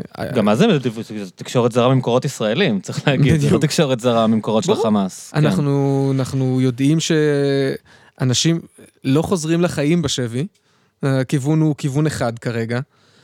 אמ, אחרי שגם עכשיו יצא אותו, הכתבה של רויטל חובל, ב... כן. שלגבי אה, הדרך שבה יוסי נהרג. אמ, אנחנו יודעים בדיוק מה, מה המחיר כאילו ש, שיש לזמן הזה. בטח על החטופים המבוגרים. מתי צה"ל אה, מודיע ש... אני חושב שצה"ל באותו ערב הוא, בש... 아, אה, הוא, לא, הוא, אומר, הוא אומר את המשפט, כבד. אה, חשש כבד, שזה כן. משפט שכמובן לא נאמר, אני לא חושב שהוא נאמר לפני כן. זאת אומרת, באירועים הקודמים זה היה כשהיה דברים מאוד ברורים. אמ, ואז אומרים, חשש כבד, כולנו מבינים לאן זה הולך, אנחנו לא... אני אומר, אוקיי, הבנתי את האירוע, אני מנסה כאילו להבין, אבל זה, זה איזה מין, יש שם איזה מין תחושת כאילו ייאוש כזאת, אין, זה כבר שלב של, כבר קיבלת את כל החדשות הרעות בשלב הזה. זאת אומרת, כבר קיבלת כל כך הרבה, חטפת את המכות מכל כך הרבה כיוונים, שאתה לא מצליח להתייחד עם אירוע ספציפי. זה גם, אני חושב, חלק מהעניין הזה של, של החוויה של האירועים האלה, כי ניסיתי לחשוב איך עובד בדרך כלל כשקורה לך איזשהו אירוע טרגי בחיים. זאת אומרת, יש לו איזשהו סדר פעולות מאוד פלוס מינוס דומה. אתה מקבל את ההודעה, אתה בהלם כלשהו, אתה עצוב, אתה מתחיל לארגן את האירוע, אוקיי, אני אודיע שמחר אני לא בא לעבודה, משהו כזה, אני כן. צריך, מתי ההלוויה, בסדר בדיוק, זאת ההלוויה, אני צריך להקריא, אני לא צריך להקריא, מה עושים, יש שבעה, איפה נוסעים. לאט לאט בונה איזה מין סדר מאוד ברור, סדר פעולות מאוד ברור. ופה אין לך שום סדר. זאת אומרת, אתה עובר יום שלם שבו אתה אומר, אוקיי, ההורים שלי כמעט מתים, ואז הם לא מתים, אז אתה כאילו חש שזה הקלה, אבל אז אתה אומר, אוקיי, מי כן מת? ואז מתחילים לצאת השמות, ואתה מבין את העוצמה של הדבר הזה, ואז גם יוצאות התמונות אה, של הקיבוץ, ויוצאות התמונות של הבית. ואז אתה גם מבין ש... שגם הבית שלך, כאילו, כמו שהוא היה, כבר לא קיים. אז מה בעצם קרה לבית שלך? בזמן שהם היו בממ"ד, שרפו אותו? הבית של ההורים. ההורים שלנו, בשלב מסוים, הם חולצו משם, אני חושב שפונו מהקיבוץ. בנקודה הזאת, אני לא יודע מתי בדיוק, כנראה שהגיעו הרבה מחבלים לאזור הזה. שוב, אנחנו mm. מדברים על אה, ממש קרוב לבית של הבני ערובה. אחרי שהם חולצו, מחבלים חזרו לבארי? אחרי שהם חולצו, או שכבר היו. אבל אנחנו יודעים... אבל הם חולצו בזמן שיש מחבלים בקיבוץ עדיין? אה, כן, בטח, ארבע בבוקר באותו יום, עדיין הרבה מחבלים. כשאנחנו, כשאני קיבלתי תמונות מהקיבוץ יום אחרי זה, או יומיים אחרי זה, אז נגיד, וגם למעשה שבוע אחרי שבאתי עם אבא שלי לאסוף דברים, אז עוד היו שני טנדרים לבנים על הגינה של ההורים שלנו, ממש על הדשא בחוץ, שני טנדרים שעליהם אה, תתי מקלע כאלה מוכנים, כנראה, היו שם באמת נוכחות אנחנו יודעים, הרי כל האירוע בני ערובה, הוא היה מבוסס על הרבה מאוד כוחות שהיו בשטח הזה.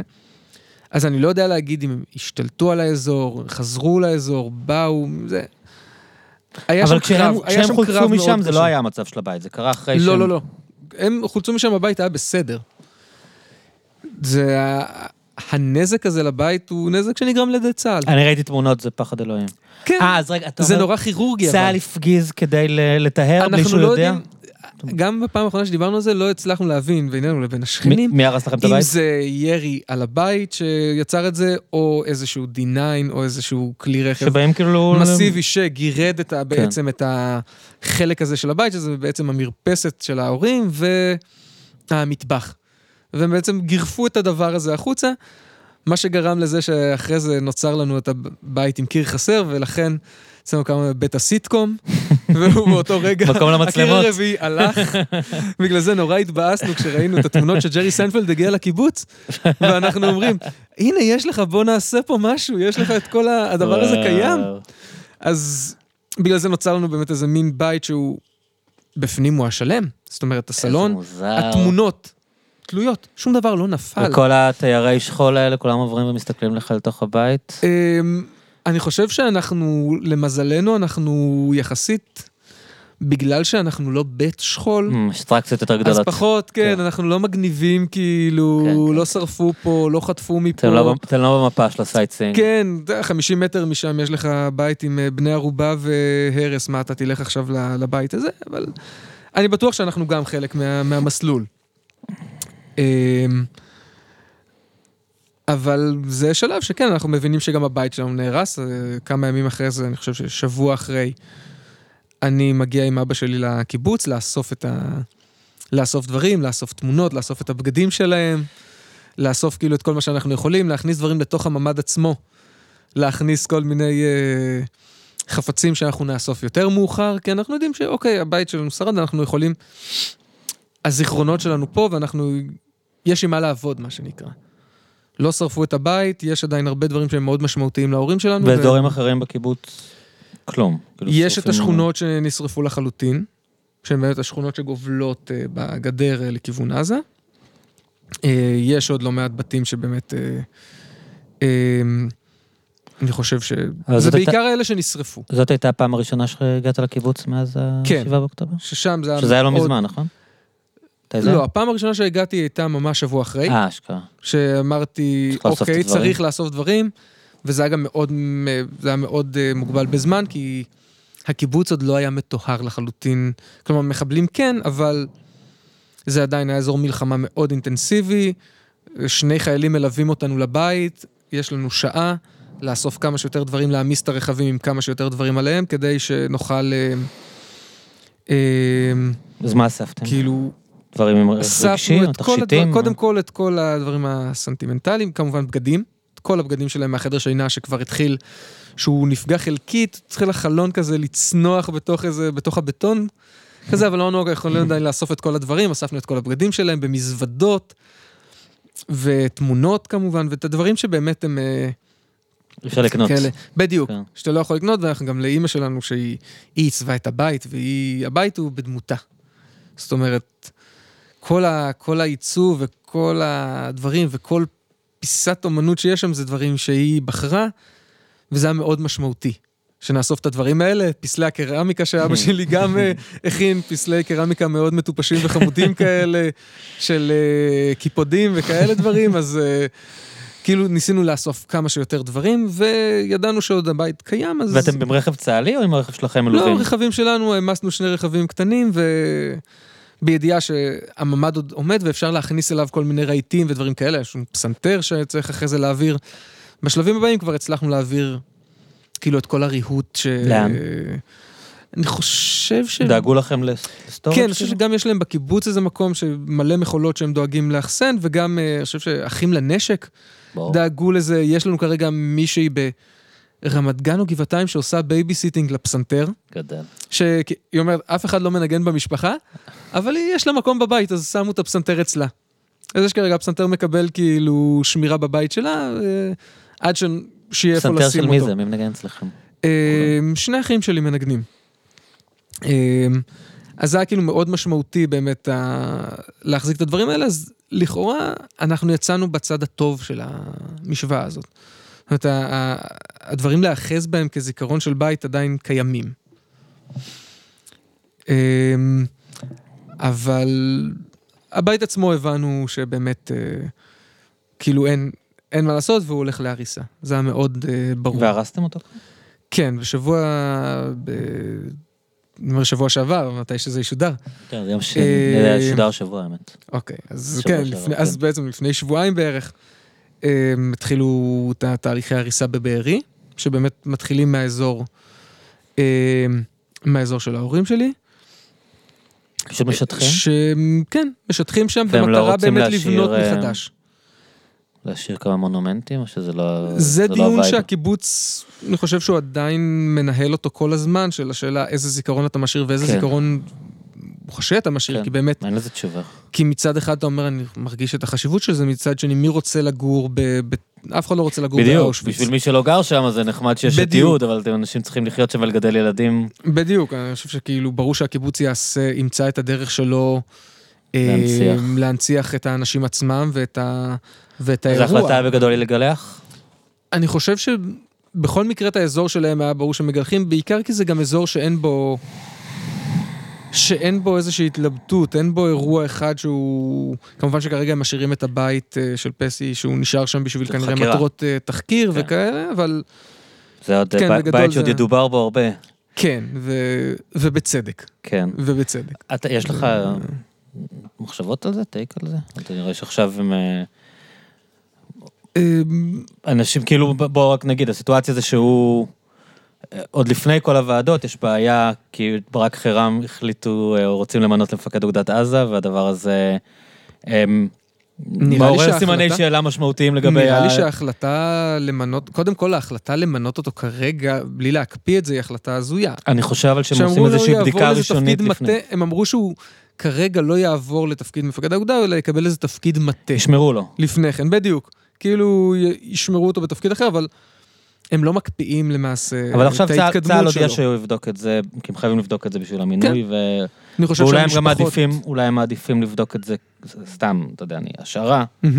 כדי uh, לקבע את הנרטיב, כאילו עדיף לך שכל תחקיר שיבוא אחרי, יהיה אחרי התחקיר הראשוני שאתה כבר הבאת איזה שהם מסקנות, כן. וזה יהיה מולו, מאשר לקחת צעד אחורה ולהביא חוקרים בלתי תלויים לבדוק מה קרה הם, שם. הם גם כבר נתפסו פעם או פעמיים ב... לא אגיד שקר, אבל uh, בעיוות של המציאות באירוע הזה. ספציפית זאת על אומרת, ה... אם אני זוכר נכון, הוא אמר זה כבר היה בערב, ואז ערוץ 2 הביאו את הצילומים מהמסוק, נכון. שמראים שה...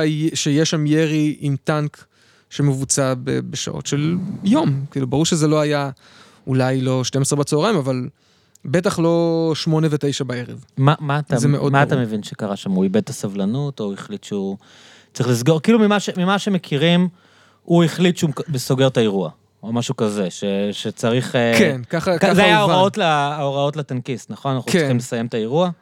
כנראה, האירוע הסתיים או משהו כזה, האירוע אם אני הסתיים, נתן זוכר. איזה מין משפט כזה... נכון. זה מאוד... זה- משפט קלינט איסטוודי כזה, של כאילו, אני, אני לוקח את האחריות פה, אני הבוס, כן. אה, תירה. עכשיו, אני מאוד קשה לי לשפוט את הסיטואציה הזאת, ברור לי שבבארי באותו רגע מתחול... מתחוללת זוועת עולם, ויש כאוס ואנשים לא יודעים מה קורה, ואתה... וגם יורים עליך מתוך מקומות, ואתה בסוף צריך, צריך לקבל איזושהי החלטה. אבל אתה אני, אני מבין, לא, אני כאילו, לא מאלה שנכנסים לשאלה הפוליטית, כי ראיתי שהפכו את זה מהר מאוד לשאלה אני רואה את הפוליטית עמית של... סגל מתחיל ראיונות בזה, אז אני מבין שזה פוליטי. אתמול אה, יאיר? גולן היה אצלו. מה אתה חושב על ברק חירם? כאילו, אתה רואה שכבר הוא מתכונן לריב על זה. כן. יש לו כבר... ברור, הוא זה מחפש לריב להיות- על זה. כן, זה כן. ברק חירם הפך להיות כבר באמת איזשהו סימן, איזושהי אינדיקציה ו- בדיוק למה אתה חושב על האירוע, מה העמדה הפוליטית, כאילו, כן, תגיד לי מה אתה חושב על ברק חירם והוא אמר לך מי אתה. כן. ואני כאילו... לא חושב במקרה שלו, אני לא חושב שמה שהנחה אותו זה להגיד, אה כן, הקיבוצניקים השמאלנים עכשיו לא, פה, לא. ויאללה, כאילו, יהיה בסדר. אמ, בניגוד נגיד לחבר'ה במפלגות הימניות ומפלגת הציונות הדתית וכאלה, וסמוטריץ' וכאלה, ש... לא, אני לא חושב שהוא... שאני חושב חס וח- שאצלם נגיד הדברים האלה חס לחלוטין וחלילה משפיעים. שהוא חשב שהוא רוצה שמישהו ימות, אבל זה מין מחשבות כאלה. האם מעולמ- הייתה יותר מעולמות קלה להדק. מעולמות הנוהל חניבעל כזה, מעולמות, ה- אתה יודע, לקח, לקבל החלטה קשה, שבה, כן. אתה יודע, מתמונת המערכה הגדולה, אני, בגלל, אני לא לגמרי מבין, כאילו, למה, למה השאלה שיקבלו החלטה האם כזאת. בן אדם יכל, קיבל החלטה שהוא, שהיא מעבר לשאלה אם אני, אם, אם אני, היא באמת הכרחית, אלא גם מתוך משהו שהיה לו בראש, של להגיד שבאיזשהו מקום אני מבין שאחרי זה, כשידברו על הדברים, יהיה את הטיעון של תקשיבו, היה כל כך הרבה בלאגן, מה אתם בכלל, כאילו, אתם מדברים איתי על זה. מהמם. היינו פה ככה וככה אנשים והצילו, ו... עכשיו אני שומע גם דיווחים כאלה שהם באמת, הם יותר מרגיזים אותי, ש... לא חושב אם דובר צה"ל או כל מיני גורמים כאלה שבאים ואומרים, שמגיבים לגבי הסיפור שלו, של הוא הגיע לאזור ונכנס, כן, דעת- כן, כן, סיפור הירואי כזה. הוא לא התנדב, כן, הוא, הוא קצין ב-. בקבע, הבן אדם כן, לא בא... כאילו ו- הטענה, הבן זה אדם בכלל לא הגזרה הגיע- שלו, כאילו, בדיוק, כן. הוא לא עשה פה איזה... הוא לא פנסיונר ולא- אלטרואיסטי, בדיוק, זה עם כל הכבוד, כל הכבוד לכל מי שהלך לשם ונלחם, כן. ושילם בחייו באירוע הזה, ואנחנו מכירים אנשים שהגיעו לבארי, שבאמת הגיעו פשוט כי הם שמעו שיש בלאגן בדרום והם עושים את זה. זה לא המקרה. כן, הוא קצין, עם ב- כל- עם כל קצין בש- הכבוד. בשירות קבע. כאילו, הייתה לו משימה, והוא על זה, על זה הוא מקבל את מעניין אותי משכורתו. מה הוא ו- טוען, אני לא, אני לא חושב ששמעתי את ההסבר, או אם הוא התבטא והסביר למה הוא נתן את הפקודה הזאת, כאילו אני... אני חושב שהוא דיבר, די בהתחלה הוא דיבר בעובדה ואז הוא נכנס ל- לעזה. אני זוכר, כן היה איתו רעיון בעובדה די מוקדם, והוא דיבר על אירוע של הוא, בני הוא, ערובה, והוא הוא הוא זרק אמר איזה למה הוא משהו קיבל את שהיה ההחלטה נשמע... לירות עליהם, למה הוא נתן הוא פקודה... לא דיבר ספציפית על האירוע הזה, אבל אני זוכר שהוא דיבר על משהו, על... הוא כאילו דיבר על הסיטואציה באיזו צורה קצת אמורפית של כזה, כשיש אירוע, צריך לקבל החלטות ואז קשות. צריך לקבל החלטות, כ- גם במקרה שיש אנשים, אזרחים, בש... כאילו, הטענה, אני לא חושב שמישהו טוען שהוא, שהוא רצה להרוג מישהו, הטענה היא. שבמגזרים שונים יש פשוט יחס אחר לקולטרל דמג', אתה יודע, אתה, אתה רואה את כן. זה כאילו אנחנו רואים את זה גם היום ב- ביחס לאירוע עצמו, אין לי ספק ש... לאירוע עצמו ולחטופים, אתה יודע, נכון. ל- לנכונות שחטופים ימותו. לי ולך זה נראה הדבר הכי נורא בעולם, ויש הרבה אנשים, אולי אפילו רוב בעם, שאומרים, אין מה לעשות, כאילו. אתה יודע, יש מין כן. גישה כזאת שאין מה לעשות. שם אני פשוט לא מבין למה, אבל, אבל באופן כללי, אני רק אומר שיש איזשהו, אני מתכוון במקרה של ברק חרם, אני פשוט באמת לא מבין את הלוגיקה. את הלוגיקה ללמה להפקיר את החטופים, אני מבין, אני חושב שהיא מזעזעת, אבל אני מבין את הלוגיקה לפחות, כן. כאילו.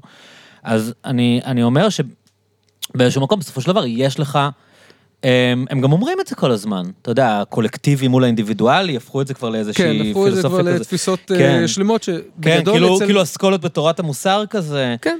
אבל בגדול, אז, אז אם, אם יש אנשים ש, שמבחינתם קדושת החיים האינדיבידואלית היא לא הדבר הכי חשוב, אז יותר הגיוני שכשהוא בצומת צריך לקבל את ההחלטה, הוא יקבל החלטה כזאת. אתה מבין, כאילו פשוט... בגלל זה אמרתי, זה קצת יותר מעולמות הנוהל חניבעל הזה, של כאילו, מה לעשות, לפעמים צריך להרוג אנשים, כאילו, אם אתה מסתכל על התמונה הגדולה. אני אני- לגמרי יכול להבין את כן. הסיטואציה שבה, כאילו, יכול להבין, לא הייתי בסיטואציה הזאת כן. ואני שמח שאני לא נדרשתי להיות בה מעולם, אבל ברור לי שבאירוע כזה שבו באמת יש בלאגן מכל הכיוונים ואתה לא יודע ולפעמים יורים עליך ובאמת צבא איבד אנשים בבארי והמשטרה איבדה אנשים בבארי ובסופו של יום ברור שאתה מקבל החלטות מאוד קשות. במקרה שלו, אני, אני לא באמת, אני באמת לא חושב שמדובר באיזה... אני חושב שזה מאוד, מאוד זול לבוא ולשים את הטייטל שלו כמתנחל, אז לא אכפת לו. בניגוד לאנשים כמו סמוטריץ', שאין לי כן. ספק ש... הוא פשוט הסתבך ש- עכשיו גם, אתה יודע. שמעבר להסתבר, הוא פשוט, כאילו, אנשים שבאמת, בגלל שזה קיבוצניקים, ומבחינתם כל הקיבוצניקים שמאלנים, מה שכבר לא נכון שנים, אבל ניחא, כאילו, אין לי ספק שזה מה שבאמת לא אכפת לו. לא אכפת לו. לסמוטריץ'. כן, ש... שהאנשים האלה, זה כבר אפילו לא שאלה, זאת אומרת, הם משתמשים בטיעונים הפילוסופיים בשביל להציג את זה שלא אכפת להם. זה אפילו, למה זה זה כבר לא השאלה למה זה של... בסדר שלא אכפת להם? כן, זה לא כי הם רואים איזושהי תמונה יותר גדולה. התמונה פה היא מאוד צרה, זה באמת לא מעניין אותם. אני באמת בטוח שאצל סמוטריץ' זה לא בגלל שהוא חושב שהחטופים הם עכשיו ממלאים איזשהו... הם עומדים בדרך לניצחון המוחלט. מה שזה לא יהיה. כן, השאלה אם משהו מעניין אותו בכלל, כאילו, זאת אומרת, בסופו של דבר הם, הם, הם באמת רוצים לחזור לגוש קטיף, אתה יודע, זה, זה נראה לנו, זה נראה לנו הזיה, אבל מבחינתם זה לא הזיה, זה משהו שהם, אני, אני בטוח שאם אתה, קודם כל הם עשו כנס לחגוג את זה, כן, אבל כן. הוא בינו לבין עצמו, במשפחה שלו, אם הוא מדבר עם האנשים הקרובים אליו, הוא רואה איך חוזרים לגוש קטיף עוד כמה שנים. אין לי כאילו. ספק שהרבה מהם רואים את, כן. ה, את הדבר הזה קורה עכשיו. גם אני שומע, גם קיבוצניקים שאומרים את זה, גם כנראה גם בלהט האירוע ואנשים שמאוד באמת כועסים על הסיטואציה.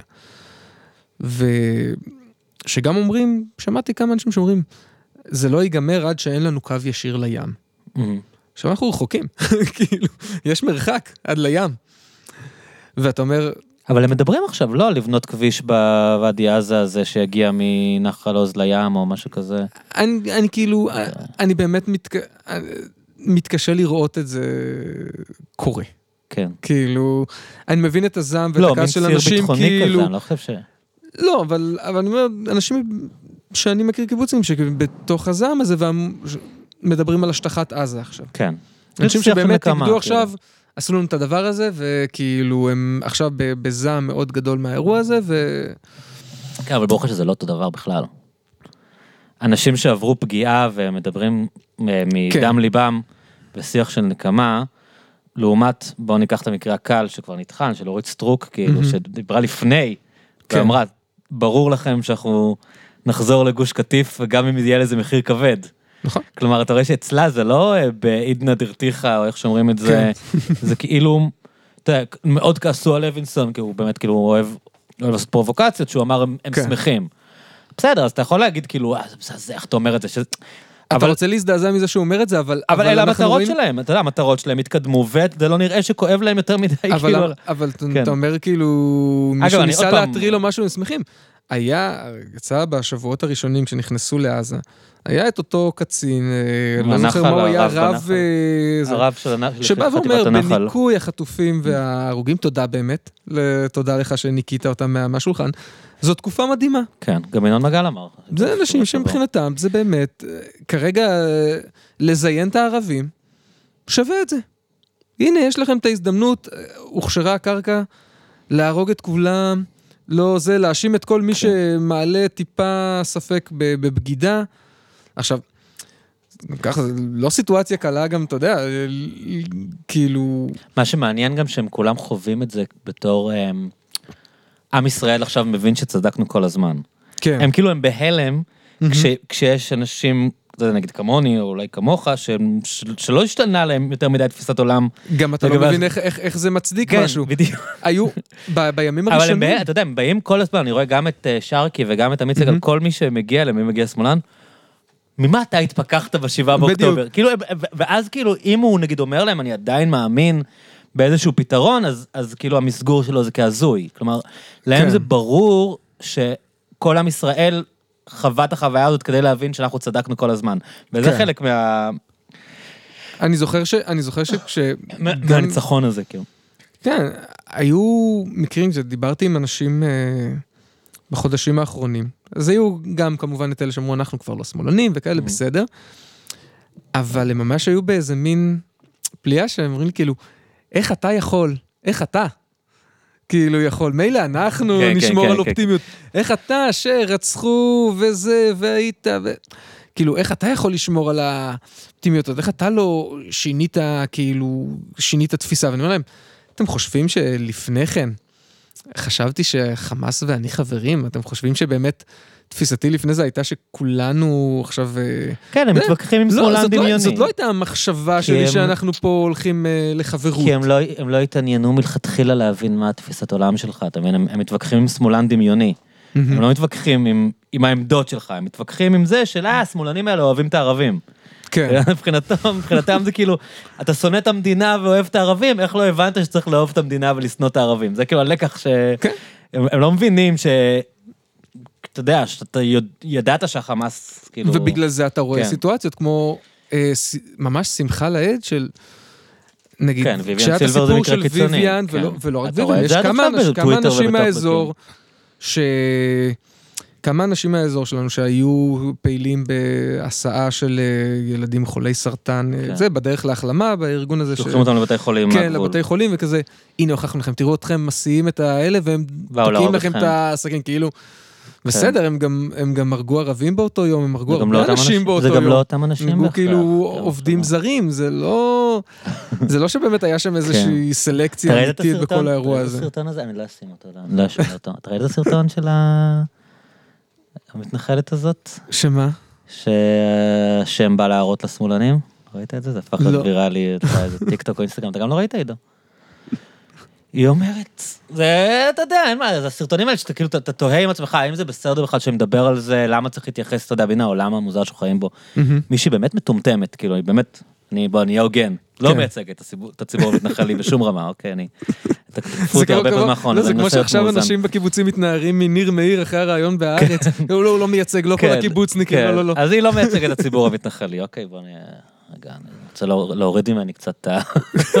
אתה עוד רוצה להזמין את. חלקם, אתה רוצה להזמין את חלקם פה לזה, לא, לפגישות? עצבנתי הרבה אנשים בחוד- בחודשים האלה, אז אני מנסה להיות יותר, אמ, יותר מאוזן קצת. כן. היא אומרת אה, שזה לא מקרי שזה קרה לשמאלנים, שאוהבים את הערבים, והאמינו שאפשר לעשות איתם שלום, ועזרו להם וכל זה. השם בא להראות להם. כן. אוקיי? היא מין אמ, צעירה כזאת, אה, נראית מתנחלת, אה. צעירה יחסית, כאילו. אבל מדברת במין שקט, זה- פשוט, זה נראה קצת כמו... השקט הזה הוא הכי מלחיץ. כן, זה נראה קצת כמו צ'יזבט. זה השקט והחיוך. גם יושבת בחושך. תמיד מטרידים אותי. סרטון מאוד מוזר, יושבת בחושך, קצת, כן. כאילו מספרת איזה צ'יזבט כזה, אתה יודע, כאילו עושה איזה סיאנס, כאילו מין כזה, היא כזה מדברת כזה ככה, ואז היא אומרת, השם בא להראות, והוא בא להראות לשמאלנים, ואני כזה, ביץ', מה השם בא להראות למאות המתנחלים שנרצחו? בדיוק. מאז האינתיפאדה, כאילו, הוא בא להראות להם משהו, או שרק לשמאל, או רק כשהשמאלנים באים הוא בא להראות דברים, כאילו, אתה יודע, אבל- אבל זה מראה לך פשוט איך, איך כאילו אנשים, הכל מסתדר לפי התפיסת העולם שלהם, השיח- אני בטוח שאומרים את זה עלינו גם, אבל אתה יודע, אבל... גם השיח הזה חזר מהר מאוד, זאת אומרת, היה, הייתה איזו תקופה, אה, העדנה הזאת שבה עכשיו מרחמים על קיבוצניקים, כי וואלה, אין מה, אין מה, גם, זה בא גם כקהילה, אין מה לעשות, כש, כשאנשים בסוף צריכים, אה, כשיש לך אירוע בכזה סדר גודל של אה, כל כך הרבה אנשים שנרצחים וכל כך הרבה חטופים, אז הראש שלך, בגלל, של האדם הממוצע, זה שלא היה בשטח וזה שלא מכיר, הוא לא מהקיבוצים או לא מהעוטף, אז מבחינתו הוא צריך לזהות איזה שניים, שלושה אנשים שהוא כאילו, הם ה... הם ה...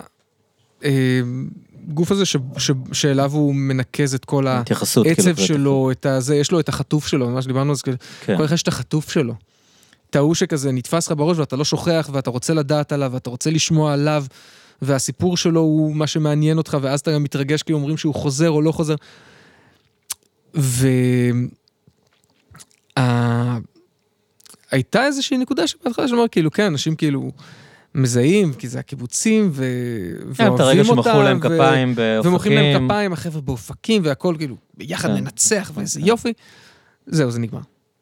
כאילו כבר עברנו את השלב הזה, זה כבר לא היוהאן סרוסי צועק אה, זהו, מה שבאתי להגיד, סרוסי פשוט. הקדים בחודשיים את המומנט. בסדר, הוא אמר את זה, אני בטוח שגם היו אנשים שאמרו את זה באותו יום, וכאילו, לא צילמו את אין לי עצמם. ספק. בדיוק.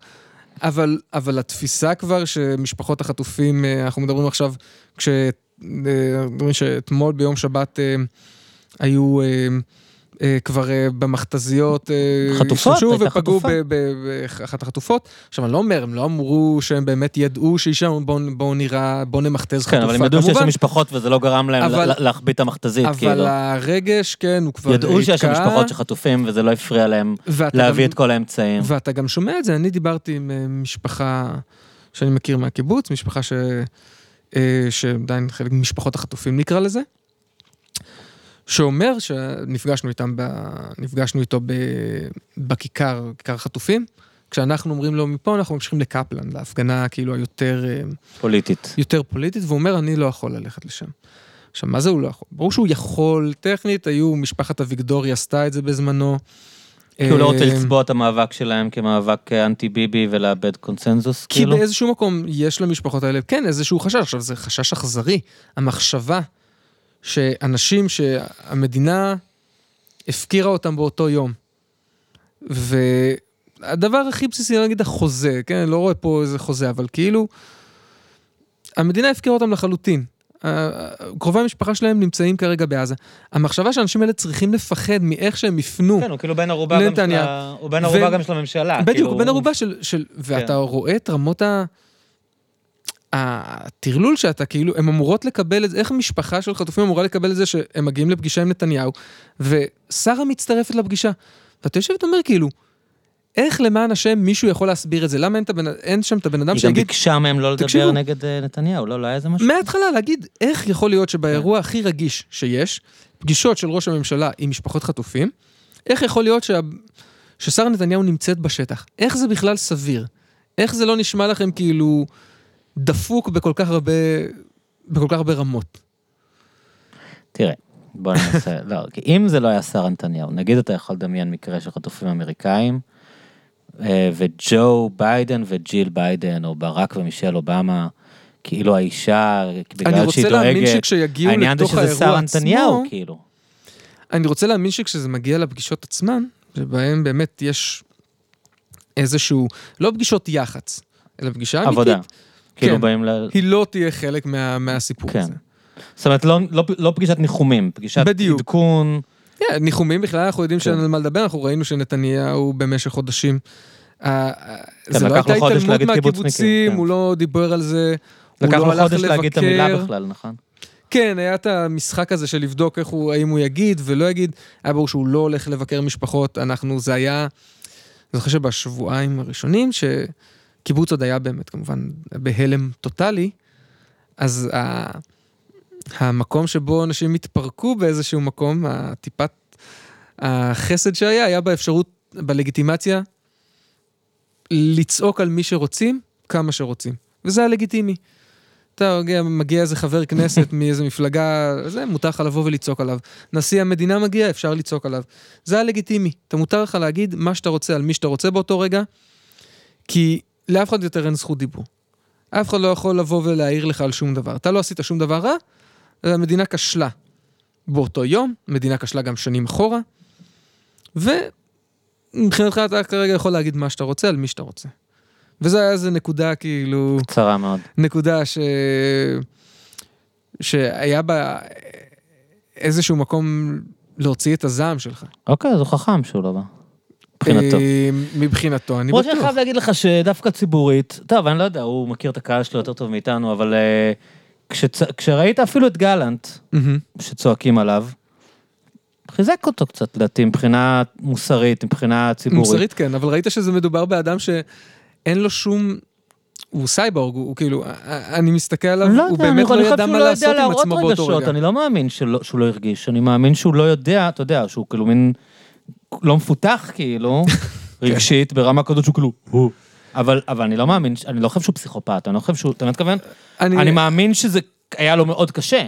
כן, ו- ואיפשהו לראות אותו מסוגל לעמוד ולספוג, קיבלתי טיפה, טיפת הערכה. גם. יש הבדל בין לעמוד מול זעם ולעמוד מול כאב. זאת אומרת, אוקיי, כן. עמדת מול כאב של בן אדם שבוכה פשוט, אומר, אוקיי, אני יודע שאני יכול לשים יד, אני יודע לשים זה, אבל כן. כשאתה עומד מול זעם, זה כמו כאילו, אומר, כלב שחושף שיניים, אני שם לו יד קרוב כדי שהוא ירחרח אותי, או שאני כאילו, אני אתרחק כי כאילו, האם הוא חושף שיניים כי הוא באמת לחוץ, או שכאילו... אז אני חושב שהוא באמת לא ידע איך להתמודד עם זה, אבל במקרה של גלנט אני באמת גם חושב שמדובר באדם ש... הוא, הוא, הוא מוזר. פשוט. כולו כ...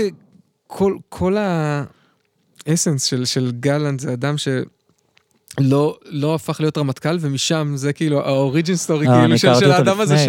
שלא התקבל להיות רמטכ"ל, ומשם יש איזה זעם עצור לא, היה לו שנמצא זעם בו עצור, כל תמיד, הוא- הזמן. הוא היה אוגדונר שלי בצבא. אה, הייתי, הייתי במפקדה של, אם סיפרתי את זה אני מתנצל, אה, כי זה סיפור שמוזר לא לספר, כאילו, הוא היה- הוא היה מפקד האוגדה, אני הייתי במטה של האוגדה, מהמם. ו... והוא היה כל כך כזה כל הזמן. כאילו, אתה לא מחייך, לא זה, אני, אני לא אשכח, גם עשה לנו מסדרים כאלה, אתה יודע, לא ודווקא לפניו היה אודי שני, שהיה כזה מין אחרי זה מנכ"ל משרד הביטחון, והיה בן אדם מאוד סימפטי, כלומר, כן. זה לא, אז כבר הבנתי יכול שזה לא. שזה לא אומר שהוא גדונר חייב להיות ככה, אבל הוא היה ככה, הוא היה, הוא היה כמו המערכונים עליו היום, אבל אני זוכר מק- מקרה ספציפי, שאתה יודע, מי משרת במטה של אוגדה? כל המפגרים, כאילו, אתה יודע, זה באמת היה בסיס כזה של אה, מה שקראו אז נערי מכ"ם, אני לא יודע איך קוראים לזה היום. כן. אמ, ואז הוא היה צריך להיות, היה איזה טקס יום הזיכרון באוגדה, והיה את התקווה, והוא בא כמפקד האוגדה, שרו את ההמנון. כאילו, טוב, עומדים, נגמר התקווה, הולך למיקרופון, במבט כזה של כעס, צועק, לשיר את ההמנון זה חובה, זאת לא זכות. צועק, עכשיו הם לא יודעים את המילים, אתה מבין? זה כאילו נערי מכ"ם, הם לא- לא- מבין. הוא פשוט צועק עליהם, זאת לא זכות. זה גם נשמע בדיוק הפוך למה שאדם כאילו עם עקרונות אמור להגיד, להפך, זו זכות, זאת לא חובה. זה לא. אמור להיות כאילו, זה אמור להיות האתוס, לא? אין אצלו זכויות, אתה כאילו- חייב לשיר את לא, ההמנון. דבר כאילו, זה הבן אדם שאמור להתרגש מהזכות לשיר את ההמנון, כאילו. אצלו זה חובה, באוגדה. שלו לא יהיה. אבל, אני- מזכיר אז, שמדובר- אז הדמות הזאת, היא כאילו, היא תמיד הייתה אצלי בראש כמישהו כאילו מאוד לא סימפטי כזה, ולא נעים, אתה יודע, ש... אני גם רוצה להזכיר שזה בן אדם שכשהוא, אם אני זוכר נכון, לפי ערך הוויקיפדיה שלו, זה בן אדם שאחרי שהוא השתחרר מהצבא, הוא הרי לא המשיך ישר בקבע וכאלה, הוא נסע לחטוב עצים באלסקה איזה נכון, שנה. נכון, כאילו, אתה מדמיין, זה דמות בפרגו. כן, זה לא- בפרגו. זה לא רמטכ"ל. נכון, נכון, הדמות בפרגו. כן, הוא בן לניצולי שואה, וקוראים לו, זה אגב אחד הרעיונות, קוראים לו על שם מבצע יואב, אתה יודע?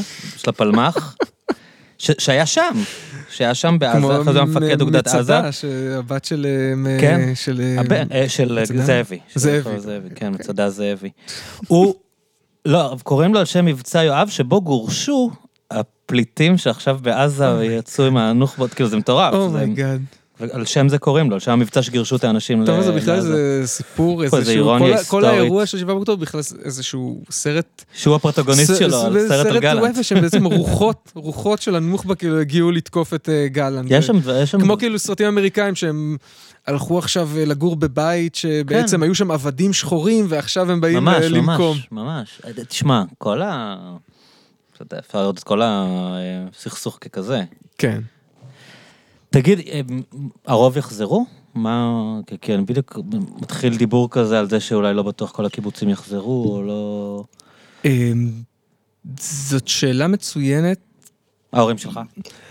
ההורים שלי זה מין לא שאלה. שכל הזמן, שגם אנחנו... תלוי באיזה יום שואלים. זהו, אנחנו עוד לא יודעים להגיד, כי יש גם תהליכים. צריך להבין צריך לבנות בית. שכולם כולם עברו באמת, ל, ל, ל, ל... קודם כל באמת אין בית. בבארי אני חושב שהם דיברו על אה, 100 מבנים שהיה. צריך אה, אה, לבנות מחדש, ש... או שכאלה שנשרפו באמת לחלוטין, שיש לא מעט כאלה, או כאלה שנהרסו ברמה שחייבים אה, לבנות אותם כמו אצל ההורים שלי.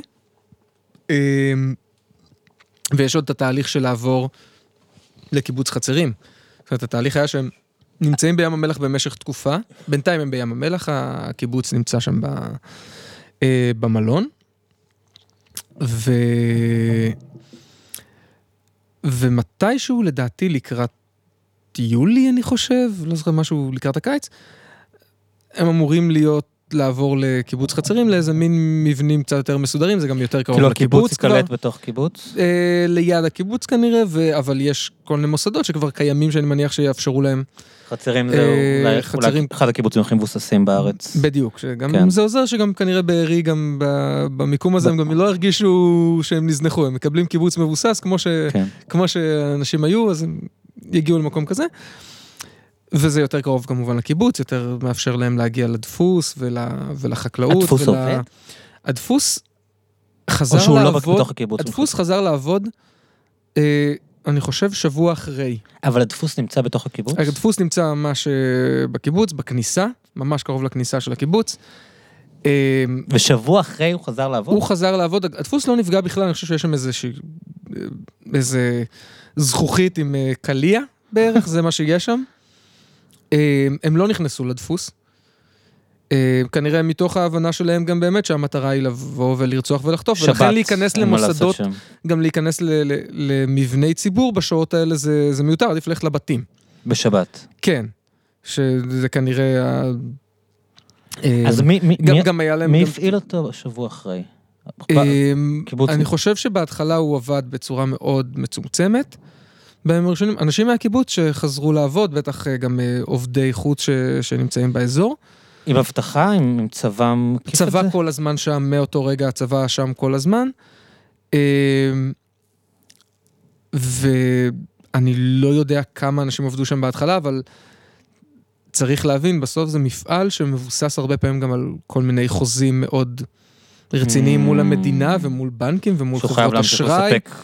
וזה לא משהו שאתה מעתיק אה, לשום, למקום אחר פתאום, מכונות שרק לך יש הרבה פעמים, או אני לא יודע, כאילו, זה בעצם, זה כאילו עובד על חוזים. הכי גדול בארץ או אחד המשמעותיים? אני חושב שהוא הכי גדול גדול, בארץ. נכון. כבר כאילו הרבה כן. מאוד שנים, ומפעל שמייצר כרטיסי אשראי ורישיונות נהיגה כן. ודוחות. אימפריה, אפשר להגיד. זאת, כן, בתחום הזה זה, זאת לחלוטין אימפריה וגם. מבנה שאתה באמת לא יכול להעתיק פתאום, זה באמת מפעל מאוד מאוד גדול, מכונות מאוד יקרות. שאם אין אז אין בארץ, כאילו. שאין אותו, אני לא יודע אם יש להם את ה... יכול להיות שלא יהיה איזשהו כרטיסי תחליף. אשראי בישראל אם אה, המפעל לא עובד. אני כאילו. אני רוצה להאמין שלחברות האשראי יש איזשהו גיבוי, אבל אנחנו בטח... למה, עדיף לך לא להאמין. אני רוצה להאמין כן. שכאילו, גם קיבוץ בארי לא רוצה להסתכן באותו רגע בזה שהוא יאבד איזשהו כן. משהו מהדברים האלה, וגם יש פה אתוס מסוים, אני חושב שהקיבוצים יש להם אתוס מאוד חזק, שאתה רוצה לשמר אותו, ואני רואה את זה גם בגלל ש... גם רואים את זה היום בהבדל בין הקיבוצים ל... נגיד, אנשים מאופקים ושדרות שנקלעו לסיטואציה הזאת. שבגלל שקיבוצים הם... זה... זאת מערכת כל כך uh, מסודרת, האנשים הם כל כך מערכתיים באיך שהם, ב-DNA שלהם, שתוך יום מהאירוע הזה כבר כולם מתכנסים לבעלי תפקידים וזה, אני זוכר שהגעתי לים המלח ביום שני. עכשיו, זה כלום, זה מדובר ביום ראשון עוד אנשים עוד חולצו מהקיבוץ ב- ביום ראשון.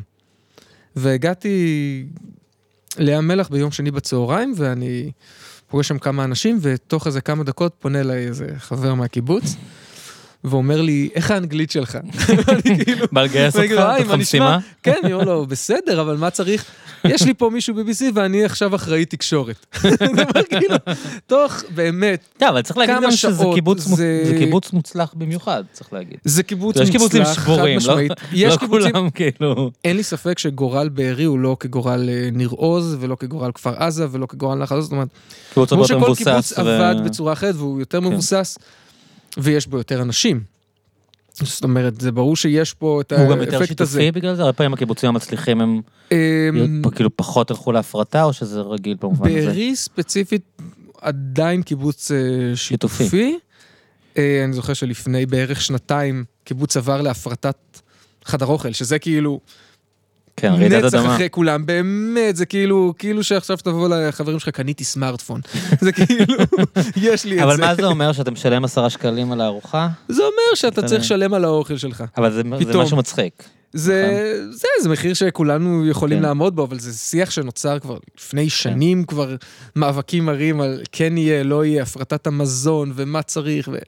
זה, זה דיונים שקיימים שנים, אבל כן, זה כן מבהיר כמה... Moment. בארי הוא כאילו קיבוץ שיתופי במובן גם של אין הרחבות, אין את החלקים האלה של אה, דירות שאתה בונה לעצמך ואתה לא חלק מהקיבוץ, כולם חלק מהקיבוץ, מי שנמצא בקיבוץ זה אנשים שהתקבלו לחברות בקיבוץ.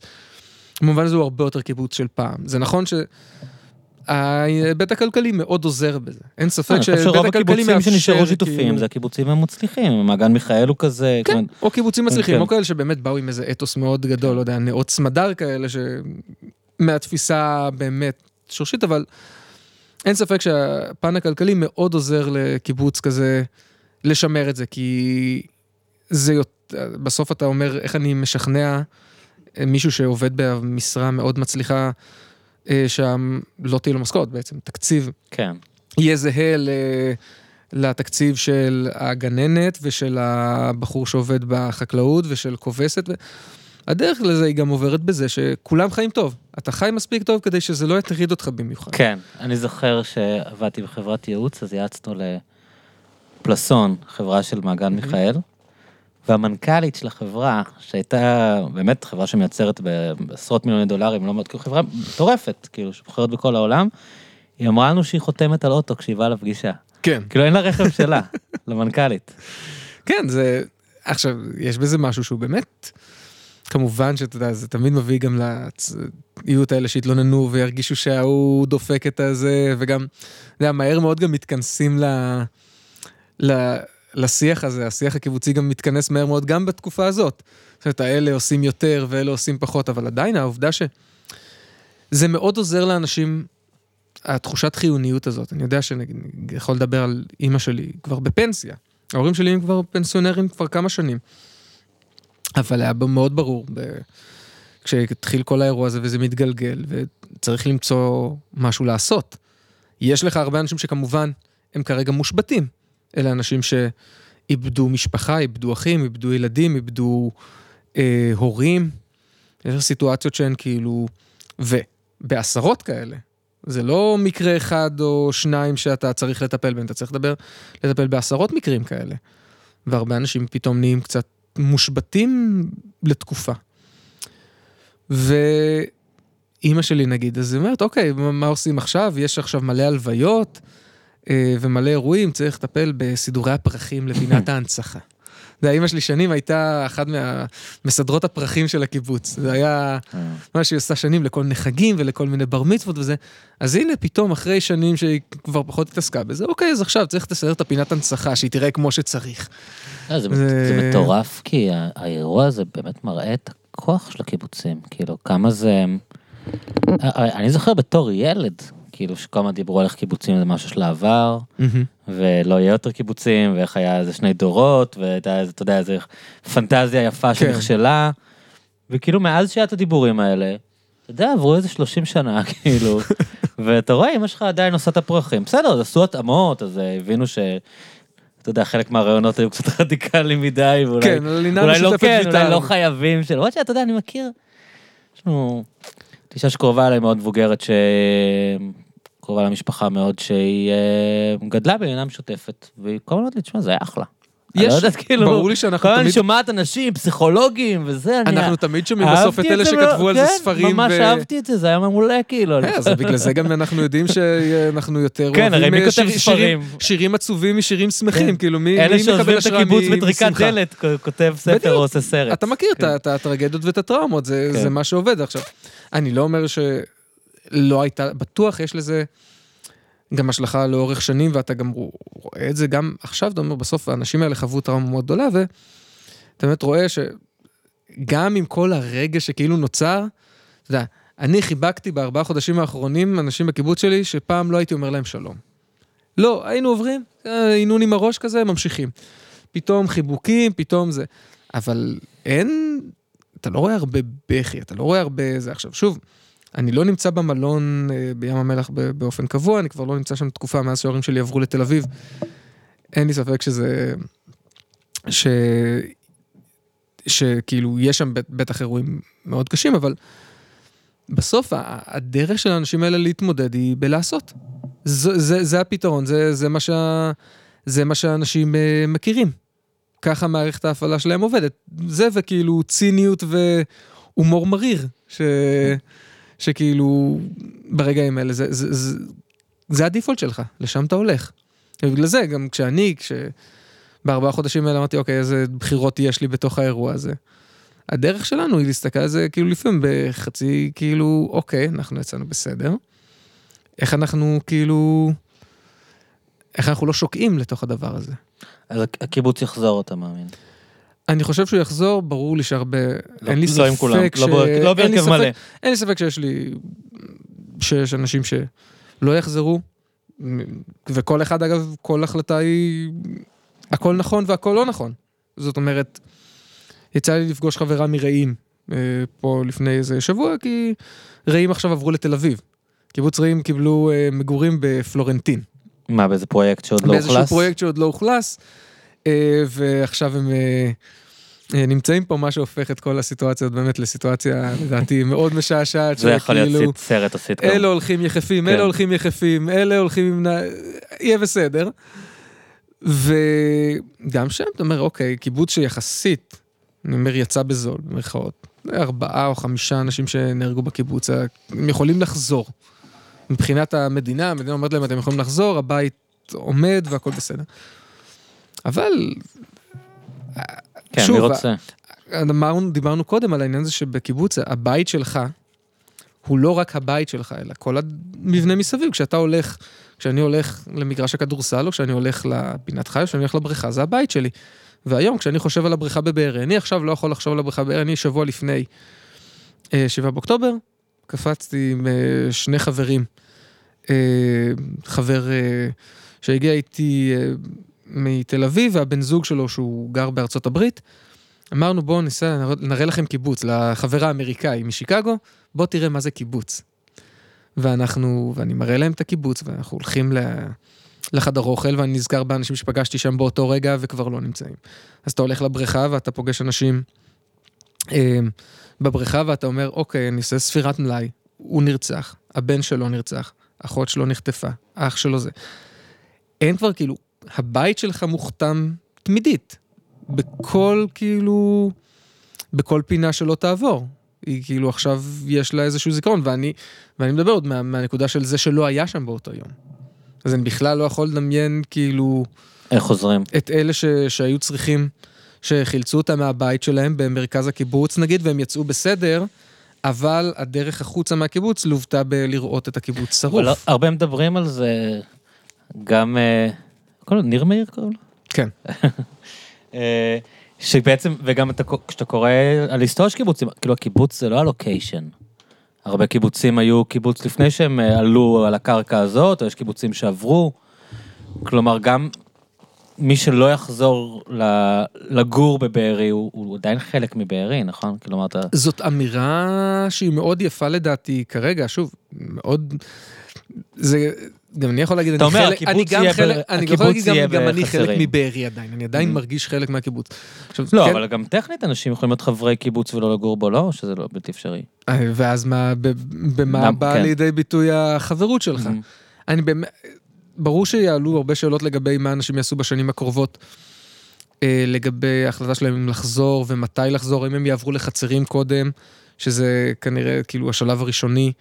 וברור שמי שעושה את זה בהתחלה זה כנראה משפחות עם ילדים, וכאלה שצריכות את, ה, את המערכת ש, שתפעל בשבילם, וברור לי שיש את אלה שיעדיפו כרגע לקחת איזה הפסקה מהדבר הזה, לנסות לעכל את זה ולהבין את זה.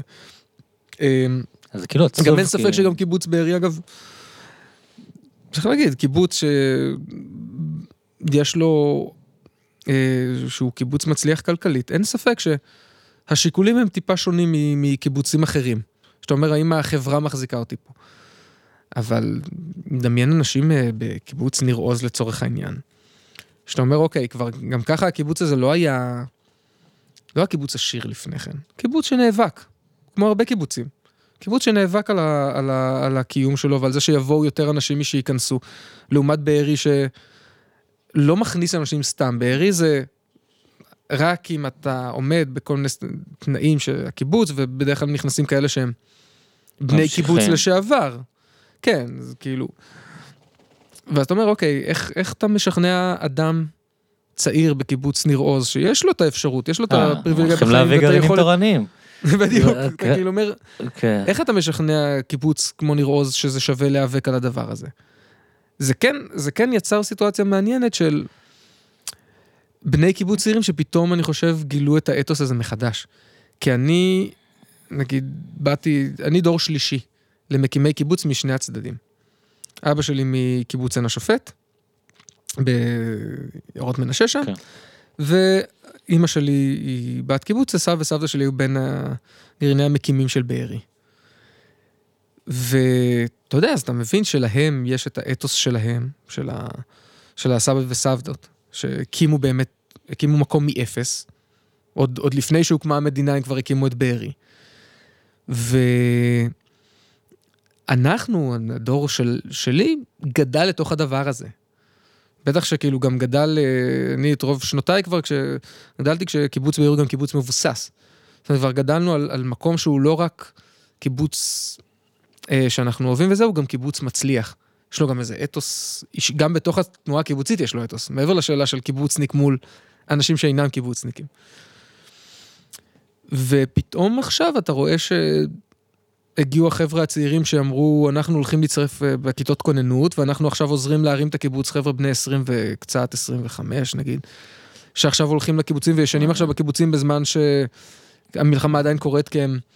אה, מנהלים את החמ"ל, או שהם הולכים לעזור בחקלאות, או שהם הולכים אה, להעביר סיורים למי שמגיע. אני חושב שזה יקרה. תשמע, זה טוב, טוב לחיות שם, אתה יודע, אין מה לעשות. ברגע שאתה כאילו מצליח לסדר עצמך, לא מדבר על אנשים שהם אה, פוסט-טראומטיים מהאירוע. כן.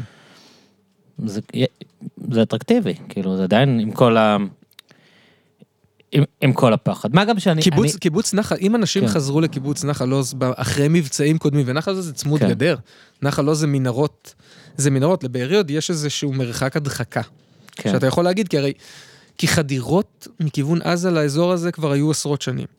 זה לא משהו חדש. אני זוכר, אנחנו, כשהיינו בתיכון, נדבר 20 שנה אחורה ויותר, היו מקרים שהם נוסעים על הכביש, ואז פתאום איזשהו צ'ק פוינט צבאי כזה, כי פרש טורקי. כי יש איזה שב"ח, אה, כן. כאילו... זה, זה לא מפתיע אותך, המחשבה שמשהו עלול לקרות, תמיד הייתה בראש. זאת אומרת, רוב האנשים יגידו לך שבסופו של דבר, המחשבה שהדברים האלה אפשריים, הייתה קיימת. אני לא חושב שמישהו אמר לעצמו, אין סיכוי. המחשבה ש, ש, שחדירה יכולה להיות, הייתה קיימת להרבה אנשים. בטח לא ב, ב, בנפח שהיא הייתה, בטח לא באיזה, אומרים, אוקיי, חוליית מחבלים אחת, בסדר. תשמע, רציונלית, כאילו... אני חושב, כן? שב-20 שנה הקרובות זה לא יקרה עוד פעם. כאילו, מאיך שאני מכיר את המדינה הזאת. השאלה היא... כאילו, ב-20 שנה הקרובות תהיה היערכות. אחרי זה... בדיוק. אחרי זה זה יכול להתרפף. כן, ואז השאלה, כשאתה בונה את החיים שלך, לאיזה טווח אתה חושב? כי אם אתה אומר לי, נגיד, אם החיים שלי קשורים לזה איכשהו, אני חושב שבחמש שנים הקרובות, כאילו, הם הולכים להיות מוגנים מאוד. נכון. אף אחד לא יפקיר אותם עוד פעם. מצד שני, המחשבה, אתה אומר, איך הם יהיו מוגנים מאוד? צבא, נכון? כן. זה, זה מאוד ברור, mm-hmm. אין לך, אין לך איזה כן. פתרון קסם. זה, לא, זה תמיד בוא, היה פתרון. לא נקים uh, תעלת... Uh, לא. אוקיי, אז הפתרון שלנו זה עוד צבא. פשוט שיהיה פה יותר. כן. עכשיו, חלק מה... אווירת החופש, לפחות mm. שאני לא קיבלתי בתור נער או מתבגר או דור בחוץ בקיבוץ. זה איזה מין חופש, זאת אומרת, כן, כשאני אומר הבית שלך, הוא גם, כשאני אומר הבית הוא...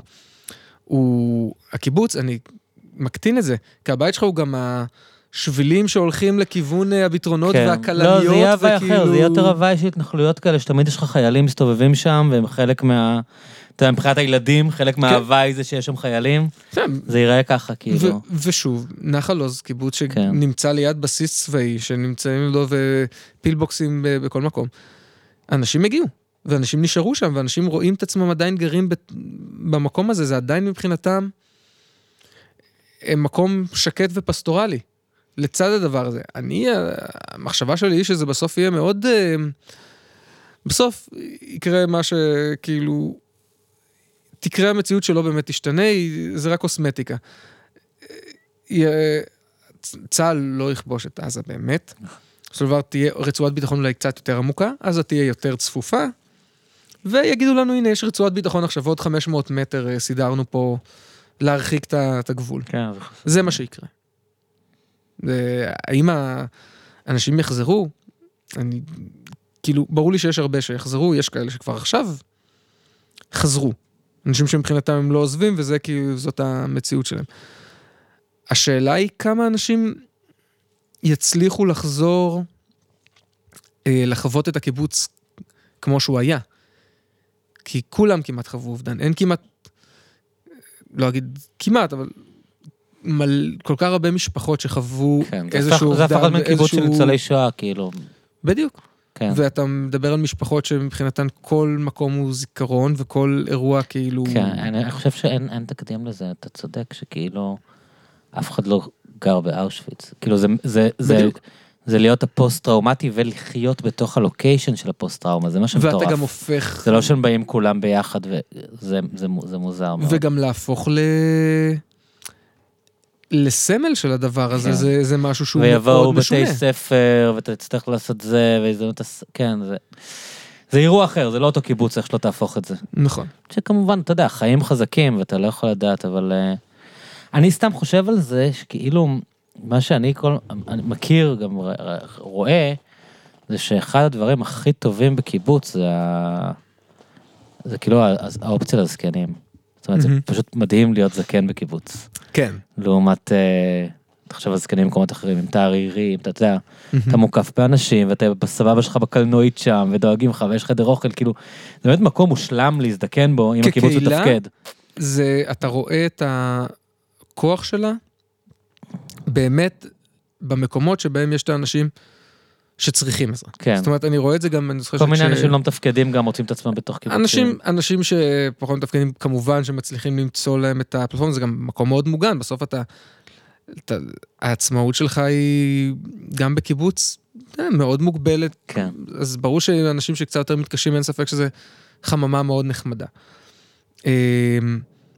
אני פשוט חושב על הדור של ההורים שלך, אבל זה גם, אני חושב... שהיו אמורים עכשיו ליהנות, או אמורים עדיין ליהנות כן. כאילו מהפריבילגיה של להיות זקנים בקיבוץ, ואם זה יילקח מהם, זה, זה נורא עצוב, כאילו. כן, אני חושב שדווקא בדור של ההורים שלי רואה לא מעט שעכשיו נראה לי קצת יצאו שם מהמלון, כי הם אמרו, אנחנו לא יכולים להיות בתוך הדבר הזה.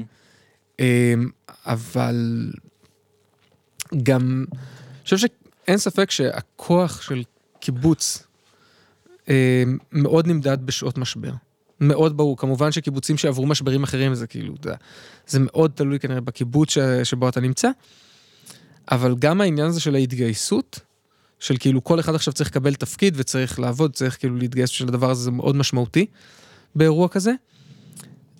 אה, ואתה גם מבין באמת את הכוח של, של קהילה, של הרבה אנשים מסביבך שעוזרים לך להיות באיזושהי שליטה, אני זוכר שהמחשבה הכי גדולה שהייתה לגבי הדברים האלה הייתה ש...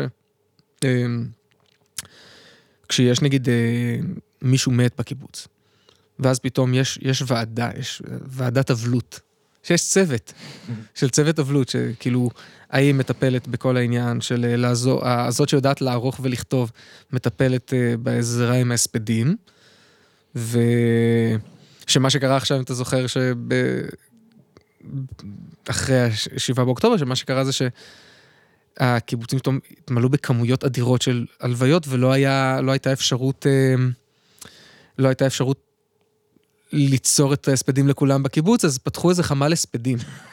אם אני זוכר נכון, ובאמת הייתה התגייסות, הייתה התגייסות של טובי הכותבים 아, בישראל. סופרים הכי מצליחים, ואני חושב, אני זוכר שרענן שקד כאלה, שכאילו ה-A-ליסט של הכותבים ב- בישראל הפכו להיות עכשיו uh, כותבי ההספדים. אני כבר לא זוכר... שמה זה לשבת עם בני משפחה ולנסח איתם ולכתוב? כן, לשבת כאילו יש מישהו שעושה את התחקיר, ועוד מישהו בא וכותב, אני חושב שדרור פויר אני חושב שעשה על איזה, איזשהו מקום, ו... אריאנה שקד ועוד כמה סופרים שאני כבר לא זוכר את כולם, אבל... וזה הפך להיות כאילו פתאום איזה אירוע שכאילו טובי הכותבים עכשיו היו אחראים על ההספדים האלה. ו... אז נגיד, יש את הצוות אבלות הזה שאוקיי, מישהו מטפל בהספדים ויש מישהו שעכשיו דואג שתמיד יהיה שתייה ואוכל בשבעה, ופתאום אתה מבין כמה, כמה כוח יש ל... ל... לביחד הזה. ואני... לך זה עשה איזה שהם מחשבות של... של לחזור? לא, כן, כן, זה תגיד לך משהו, זה, זה הבית שלי, פתאום ראית את העוצמות של זה, היה לך איזה אירועי חרטה, אמרת, או שפשוט יותר חושב, מדי. אני חושב שדווקא אחרי האירוע הזה, אני חושב שזה דבר אחד שאני לא מתחרט זה שלא חזרתי, כן. אני חושב שלהיות כן, שם באותו זמן אולי עדיף שלא. חרטה אולי זה לא הגדרה טובה. אבל... אבל אה, קצת תחושה של כאילו יש איזה דבר גדול שקורה. ואני לא רוצה להתנתק ממנו, או שאתה זה... כבר בן אדם אחר. זה, זה הפך להיות איזה מין אירוע שהוא תנועת מטוטלת, זה, זה, זה נהיה איזה מין, נוצר איזשהו פער בין התחושה שאני הרבה יותר קרוב לקיבוץ פתאום, כי אני מתעסק בו כל הזמן, כי הוא קרוב אליי, כי אני מדבר עם האנשים, כי אני מגיע ופתאום גם, שוב, כשאני נוסע לים המלך, או כשאני פוגש את האנשים ואני מחבק אותם ואני מדבר איתם ואני שומע הכל, וגם היה לי מאוד חשוב במסגרת התפקיד לתווך את זה נכון שלא יהיו דברים חסרי רגישות, היה לי מאוד חשוב, נגיד, בהתחלה יצרו כל מיני, נגיד, אה, דפי זיכרון כאלה באתר, של כאילו תמונות של נרצחים או של החטופים, אז אמרתי, אני רוצה אה, לעזור, אז אמרתי, הפניתי דרך הקיבוץ, מי שרוצה, מי שחשוב לו שהתמונות של בני משפחתו יהיו תמונות ספציפיות שחשוב לכם שיופיעו, כי אלה תמונות שחשובות לכם, כי אתם חושבים שזה התמונות הטובות שלהם, תפנו אליי, אני אעביר את זה הלאה. כך חשוב לי כאילו לתווך את זה נכון, את הקיבוץ עצמו ל- למערכת. ולשמור על איזושהי רגישות גם מול האנשים האלה, כי אני מכיר אותם, ואני לא יכול לבוא מהנקודת מבט של איש התקשורת שרוצה לקבל פה סקופ או לקבל איזה, כאילו, בסוף זה שלהם, זה, זה אירוע שלהם. אמ, אז מצד אחד הרגשתי מאוד מחובר לקיבוץ באותה תקופה, ומאוד קשור אה, ומבחינה רגשית פתאום. ומצד שני אתה גם מרגיש מאוד, אה, הרבה יותר מנותק פתאום. כי זה לא שלך כבר. כי אתה מגיע, ל... אני מגיע לים המלח ואני חוזר לדירה שלי בתל אביב, אני חוזר לחיים שלי בסופו של דבר, ל...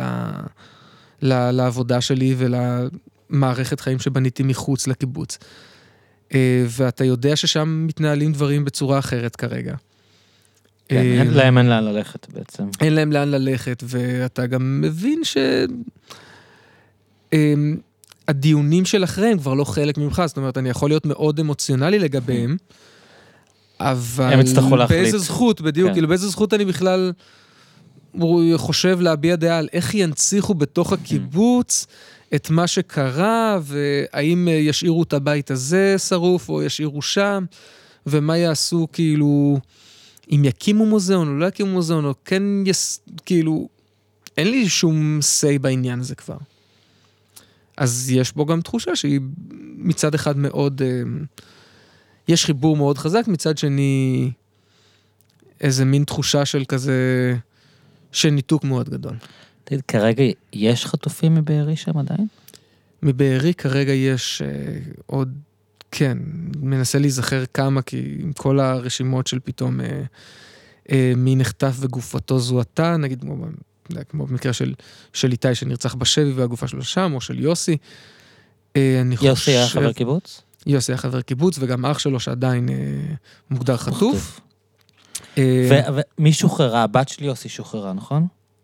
אה, לא, לא, הבת- שוחרר הבן זוג של הבת של יוסי. נכון, נכון. אוקיי. אמ, שאני מנסה להיזכר בשם שלו, כרגע לא... זוכר, אבל הבן זוג שלו שהוא היה בבארי ונחטף באותו יום באמת איתו, אבל הוא הוחזר, הוא אה, כנראה עוד לא היה חייל, אה, אבל הבת של. יוסי מדברת הרבה, נכון? כן, היא. דיברה די הרבה. כן. אמ, אני חושב שיש לדעתי עוד ארבעה, חמישה חטופים אה, חיים, למיטב זיכרוני. ושוב, אנחנו מתבססים הרבה פעמים על מידע שהיה נכון לפני כמה חודשים. אז מדברים על כרמל גת ויודעים שכרמל גת הייתה בסדר, אנחנו, אנחנו חודשים אחורה. אנחנו באמת לא... קשה מאוד אה, להגיד באמת מה, מה, מה קורה מאז. כן, אתה יכול לדמיין איזו סיטואציה מטורפת זאת לאנשים, כאילו באמת, אה, לא חושב שהם דמיינו בשבועות הראשונים שזה יגיע לזה, כאילו, ש... גם באמת, שזה יהפוך להיות בכלל נושא ל... כן, גם זה שאתה פתאום הופך להיות ה... הסיפור. זאת אומרת שפתאום האזור הזה הוא באמת נהיה בכל העולם, אני כאילו, שזה גם רודף אותך באיזשהו מקום, כי אתה אומר, פעם הייתי, אני זוכר, דיברתי לפני כמה עם אח שלי על זה שלפני, אתה יודע, לפני, עד לפני חצי שנה, היינו, יודע, היית מגיע ל... היית רואה בתקשורת פתאום איזה דיווח על בארי סתם. כי הייתה כמות משקעים גדולה ושמו אותך בתחזית, או סתם היה איזה סיפור על מישהו שקשור לבארי, וזה הפך להיות uh, כאילו איזשהו... איזשהו זה, צמצמים מסך, כאילו הנה תראו אנחנו בטלוויזיה. ועכשיו אתה פותח את הטלוויזיה. כן, כל עם ישראל. חבר קיבוץ uh, נמצא בפאנל של ערוץ 2 ב-7 בבוקר, ו... אה, יש כתבה בעובדאי על המשפחה הזאת, וכאילו, ואתה הולך ברחוב, כן, הסיפור הפך להיות סיפור לאומי, כאילו. כן. ובאמת דיברנו בהתחלה על זה שיש אנשים שפשוט נוסעים לסיורים שם, שזה מוזר. יש אפילו סיפור שזה מישהו שיווקה סיורים שם, כלומר זה... נכון. הפך להיות איזה... אין בטח סיפורים וגם שם, שם אגב, זה, אני חושב שגם שם במקרה הזה הכוח של בארי כקיבוץ הוא מאוד גדול, כי קיבוץ שעוד יש לו את הכוחות, די בהתחלה אתה זוכר שגירשו את מירי רגב מהכניסה. היה איזה סיפור כזה שהיא הגיעה לקיבוץ לבקר, אני לא יודע, מתוקף תפקידה כשרת התחבורה. לא יודע מה, mm. מה היא רצה לעשות שם. וכאילו אמרו לה, את לא, את לא רצויה פה, כן, וזה היה איזה עוצמה שיש לקיבוץ עדיין גם לנטרל, כאילו, לא להפוך את הקיבוץ באמת לטיילת כזאת של אה, אסונות. זה עדיין בלתי נמנע כמובן, וכשהיינו שם פעם אחרונה אז אתה רואה הרבה סיורים. עם משרד הביטחון, ואז מגיע סיור של שוטרים, וזה אינפלואנסריות מלא יודע מאיפה. אה, של הסברה? כן, יש לך כמויות של אנשים שמגיעים כאילו כל הזמן. אבל אתה מבין שכמה שזה כאילו, אתה רוצה את הפרטיות של הקיבוץ, אתה מבין שבסופו של דבר יש פה גם משהו שהוא יותר, הוא גדול יותר ממך. הוא יותר גדול מהקיבוץ כן. שלך ומהאזור שלך, וכאילו... אין לך ברירה לפעמים אלא לקחת חלק ב, ב, באיזשהו, במשחק הזה. כן, לא, אף אחד לא שאל אותך כאילו באיזושהי רמה. בדיוק. הלוואי פשוט... ולא היית, לא היית הקיבוץ הזה שטובחים בו, ועכשיו פתאום כל העולם יודע כאילו איפה אתה נמצא ו... ומי האנשים, ואתה מדבר עם אנשים פתאום, אתה אומר להם בארז, כאילו, כבר... אה, כבר כאילו אנשים גם מאוד רוצים, יש גם איזה רצון מאוד גדול של אנשים תמיד לגעת, לחטט בפצע. כי אם הם לא היו חלק ממנו, אז הם רוצים להיות, להגיע הכי קרוב שאפשר. כן. אז כשאנשים, לפעמים גם בעבודה, לפעמים אני מספר את הסיפורים, ומבחינתי הם כבר קרו. זאת אומרת, הם קרו, יכול להיות שמתישהו, אני אתייחס אליהם בצורה אחרת, אבל אני כבר כאילו בתוך השגרה של הדבר הזה, נגיד זה ככה.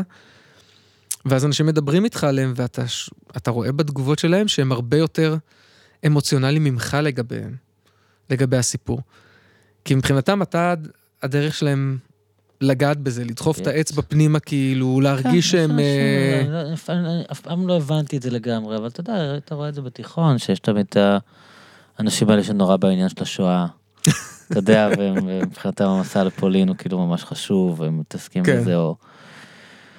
או אנשים שבכלל בעניין של שכול, אתה יודע, אצלנו נגיד בתיכון, אם, אם היה איזה מישהו שנגיד נהרג בצבא, אז היו אנשים שכאילו... נורא התמסרו לסיפור שלו. כן, והולכים למשפחה. משפחה, ו... וזה אפילו אם אתה אומר, כאילו, אני הייתי שם, אתם לא הייתם כאלה קרובים אליו נכון. בחיים, אבל כאילו איכשהו נמשכים נורא לסיפור שלו, וכאילו... אבל זה קורה גם לפעמים כן. בצורה אוטומטית. אני, אני נגיד לא כן. נמשכתי לשכול לפני כן, אבל אני גם רואה איך, אתה יודע, אני חושב שאם לאור הזמן אני יכול לבדוק אם הסיפורים שלי מש, מקבלים כאילו מסגור קצת שונה עם הזמן. האם החבר הפך להיות חבר טוב, ואם החבר הטוב הפך להיות אחד החברים הטובים, כאילו תוך כדי, כאילו, כן, כן, גלוריפיקציה כן, לדבר הזה.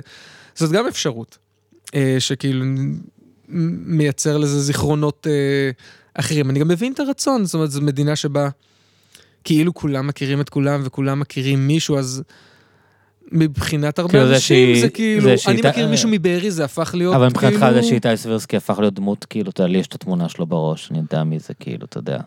זה- קראתי עליו, כאילו. זה מוזר כן. בעיקר, זה היה מוזר בעיקר במהלך התקופה עצמה של שאתה רואה אותו לפוסטרים. אתה הולך, ועל ה- ו- וכל האנשים שאתה. מכיר הם, הם כבר לא, הם, הם לא האנשים עצמם, אתה מכיר אותם בתור אנשים.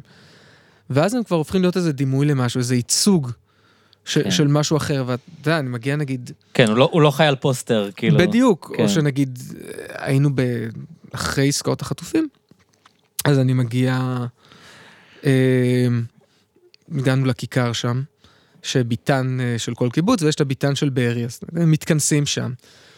ואז אחרי איזה כמה שבועות אחרי עסקאות החטופים, גם כמה מהחטופים התחילו להגיע. הגיעו לבקר בזה, כי הם גם נהיו מגויסים באיזשהו מקום. ואז אתה פתאום מוצא את עצמך כאילו מחבק איזה מישהו שחזר מהשבי. ואתה, אתה אומר מצד, כאילו, אני שמח בשבילו ואני מתרגש בשבילו, מצד שני אני מרגיש כאילו זה, כאילו מחבק celeb, זה כאילו, זה כבר לא, כן, זה דמות. כאילו, אז בדיוק, כאילו חיבקתי עכשיו את סיינפלד, זה לא את אה, כאילו, ולא, ולא מישהו שאני מכיר מגיל אפס. אז, אז גם הכל הופך להיות כאילו, אתה גם כבר מבין שאתה הופך להיות איזשהו שגריר או איזשהו ייצוג. ואני צריך כאילו לחשוב איך אני מתבטא כשאני מדבר על הקיבוץ, שפעם לא הייתה לי בעיות לחלק מהמשוחררים חופשי. מבארי? יש משהו כזה? מבארי שוחררו, קודם כל היה את השבט הגדול של אה, משפחת אה, הרן, שוהם, אביגדורי, אה, שזה איזה. מין משפחה ששם שושן הרן, שהבת של עדי שוהם שוחררה עם הילדים שלהם, והבן זוג של הטל אה, שוהם עדיין אה, בשבי. ושם זה בעצם משפחת אביגדורי שגם היו בבארי באותו יום. שהם מהוד השרון והם ביקרו את כן, ההורים. והם ביקרו אצל המשפחה. אמ, ויש שוחררה רז בן עמי, שבן הזוג שלה אה, עדיין בשבי, אוהד. וראיה והילה רותם, ואמילי הנד, וגם עוד, היו קבוצה... אה, אמילי ואבא שלה גרים בקיבוץ? כן. זה שם סאגה שלמה שהודיעו בהתחלה שהיא מתה, ואז הודיעו שהיא בעצם חטופה, וכאילו, כן. היה שם תהליך באמת אה, היה שם סיפור צד, משוגע לחלוטין. סיפור צד פוליטי עם הטוויט של אה, ראש ממשלת אירלנד שזכה להרבה כן, ביקורת. היא, ו- היא הלכה לאיבוד, was found. הלכה לאיבוד. was the last and now she's found. כן, אז תשמע, איזה ילדה מיוחדת היא נראית. אתה אני לא- אני לא אוהב להיות, אני מרגיש שזה קיצ'י כן. וסנטימנטלי, הדברים האלה, כאילו באמת, זה כל כך לא אני, אבל... תשמע, ראיתי את הכתבה, באמת, אני כל החיים מתרחק מהדברים האלה, ואני לא יכול לא להסת- לא יכול לא להסתכל, כאילו. זה, התקופה הזאת היא באמת מביאה כמויות של, מבחינת תוכן, אני באמת אתה כל אומר, החיים, אתה כאילו- יודע, כל כך התרחקתי משכול, כל כך לא דיבר עליה, אבל... תשמע, ראיתי את הכתבה עם אבא שלה ואיתה. זה באמת היה... זה טיר ג'רקר, אתה יודע, זה פשוט כן, אי אפשר היה יש לא לבכות. כתבה של עובדה, מה שעובדה עושים. בחודשים האחרונים, שזה באמת, החליטו שהם זונחים את העניין של להיות תוכנית תחקירים אמנם, אבל בכל מה שקשור ל... לעשות טלוויזיה, אין כאילו ש- שלוש רמות מעל כן, כולם, כן. כל כתבה, כל, כן. כל הטיפול שלהם בכל דבר, אתה רואה כמה זה... היכולת שלהם לייצר לכל דבר את המסגור. שיעורר, כן. זה, זה באמת משהו מופלא. זה היה שם? זה לא היה שם, אבל זה היה... איפה ראיתי אני? חושב שאמילי הייתה, הפעם הראשונה כן? שהייתה כתבה ארוכה עם המשפחה, זה היה באמת בעובדה. גם, אני חושב ש... אז אתה- אתה מכיר את אה, אבא שלה? כן, בחור אה, מקסים. כל כך ריגש אותי, וואו. כן, ו... אבל זה בדיוק העניין, שאומר כאילו, אנשים שפעם אתה אומר, זה החוויה האישית שלך מולם, ועכשיו כן, כל לאומית, מדינת ישראל כן, מדברת בדיוק. איתך, כן, זה מוזר, כן, זה אבא דפוק. של ההיא, אני וכאילו- מסכים איתך, זה לא הגיע, זה הכל הכל כאן דפוק לגמרי, אני... וזהו, ואתה מבין גם שבאיזושהי נקודה, אוקיי, נוצר המצב הזה שבו אתה עכשיו חלק מאיזה סמל, כן. וזהו, ואין יותר קיבוץ בארי, זאת אומרת, מבחינתך כבר, הדבר כן. הזה שנקרא קיבוץ זה בארי, הקיבוץ שלנו. זה הקיבוץ שלי נגמר, הוא עכשיו קיבוץ קיבוץ של לאומה. מדינת ישראל. ממש. בדיוק. חלק מהסיפור שלנו. כן, נו- נוכסנו. ו... עכשיו צריך כן, כאילו זה איך... מוזר וצריך לחיות בתוך זה. כן. אמ, טוב, יש עוד דברים שאתה, משהו שאתה רוצה להגיד לפני שאנחנו מסיימים, דברים שלא דיברנו עליהם, אני ממש מקווה יום אחד לדבר איתך על... אמ, אתה יודע, שמחים. לא, אני עוקב אחריך שנים, אתה יודע, כי אתה מצחיק אותי. אתה עושה ביקורת תקשורת, ופאנצ'ים, ובדיחות אבא, וכותב על אינדי, ו... ובסוף עד שאני קורא לך, זה שיחה כזאת, אני לא דמיינתי את זה, שזה ככה זה יקרה. זה מה שנגזר עלינו, אבל כן. בואו נעשה פה פאנל. כן. נעשה פה פאנל של אה, בדיחות אבא ו- ו- ו- ואינדי. צריך לשלב את כן. זה ביחד. יכול להיות, זאת תהיה. החוויה. אבל אתה באמת מרגיש שיש עוד איזה משהו שלא אמרנו, שאתה, שאתה רוצה אולי אה, להגיד לפני שאנחנו מסיימים? שיחזירו... חייב להגיד בגלל לא, שיחזירו את כל החטופים ושביבי יתפטר, לא? כן. נראה לי נראה לי שאנחנו זה יכולים... באופן כללי אני המסר יכול לעמוד שלנו. מאחורי זה. נראה כן. שאני בסדר. זה, זה המסר העמוק של. כן. כל מה שאנחנו עושים כאן. לא, אבל חוץ מזה היה פה תענוג, בואנה. כן. זה הכורסה שגיא אדלר ישב עליה? בואנה, לא צחוק. לא יאמן, לא יאמן. יאיר, תודה רבה שנפתחת ככה ושיתפת אותנו. תודה ו- לך. ואתם זה כולכם היה טיפול אה, פסיכולוגי... אני אהיה קלישאתי. ואני אגיד שכולכם גיבורים, באמת, אין לי מה להגיד, זה, ואני מתפלל ש... שיחזירו את כל מי שאפשר להחזיר, ושתהיה החלמה כמה שיותר אה, הגיונית וטובה לכל מי שצריך, ו... קווה לטוב. ותודה רבה שהיית איתנו. תודה לך. ביי, תראה, תודה עידו.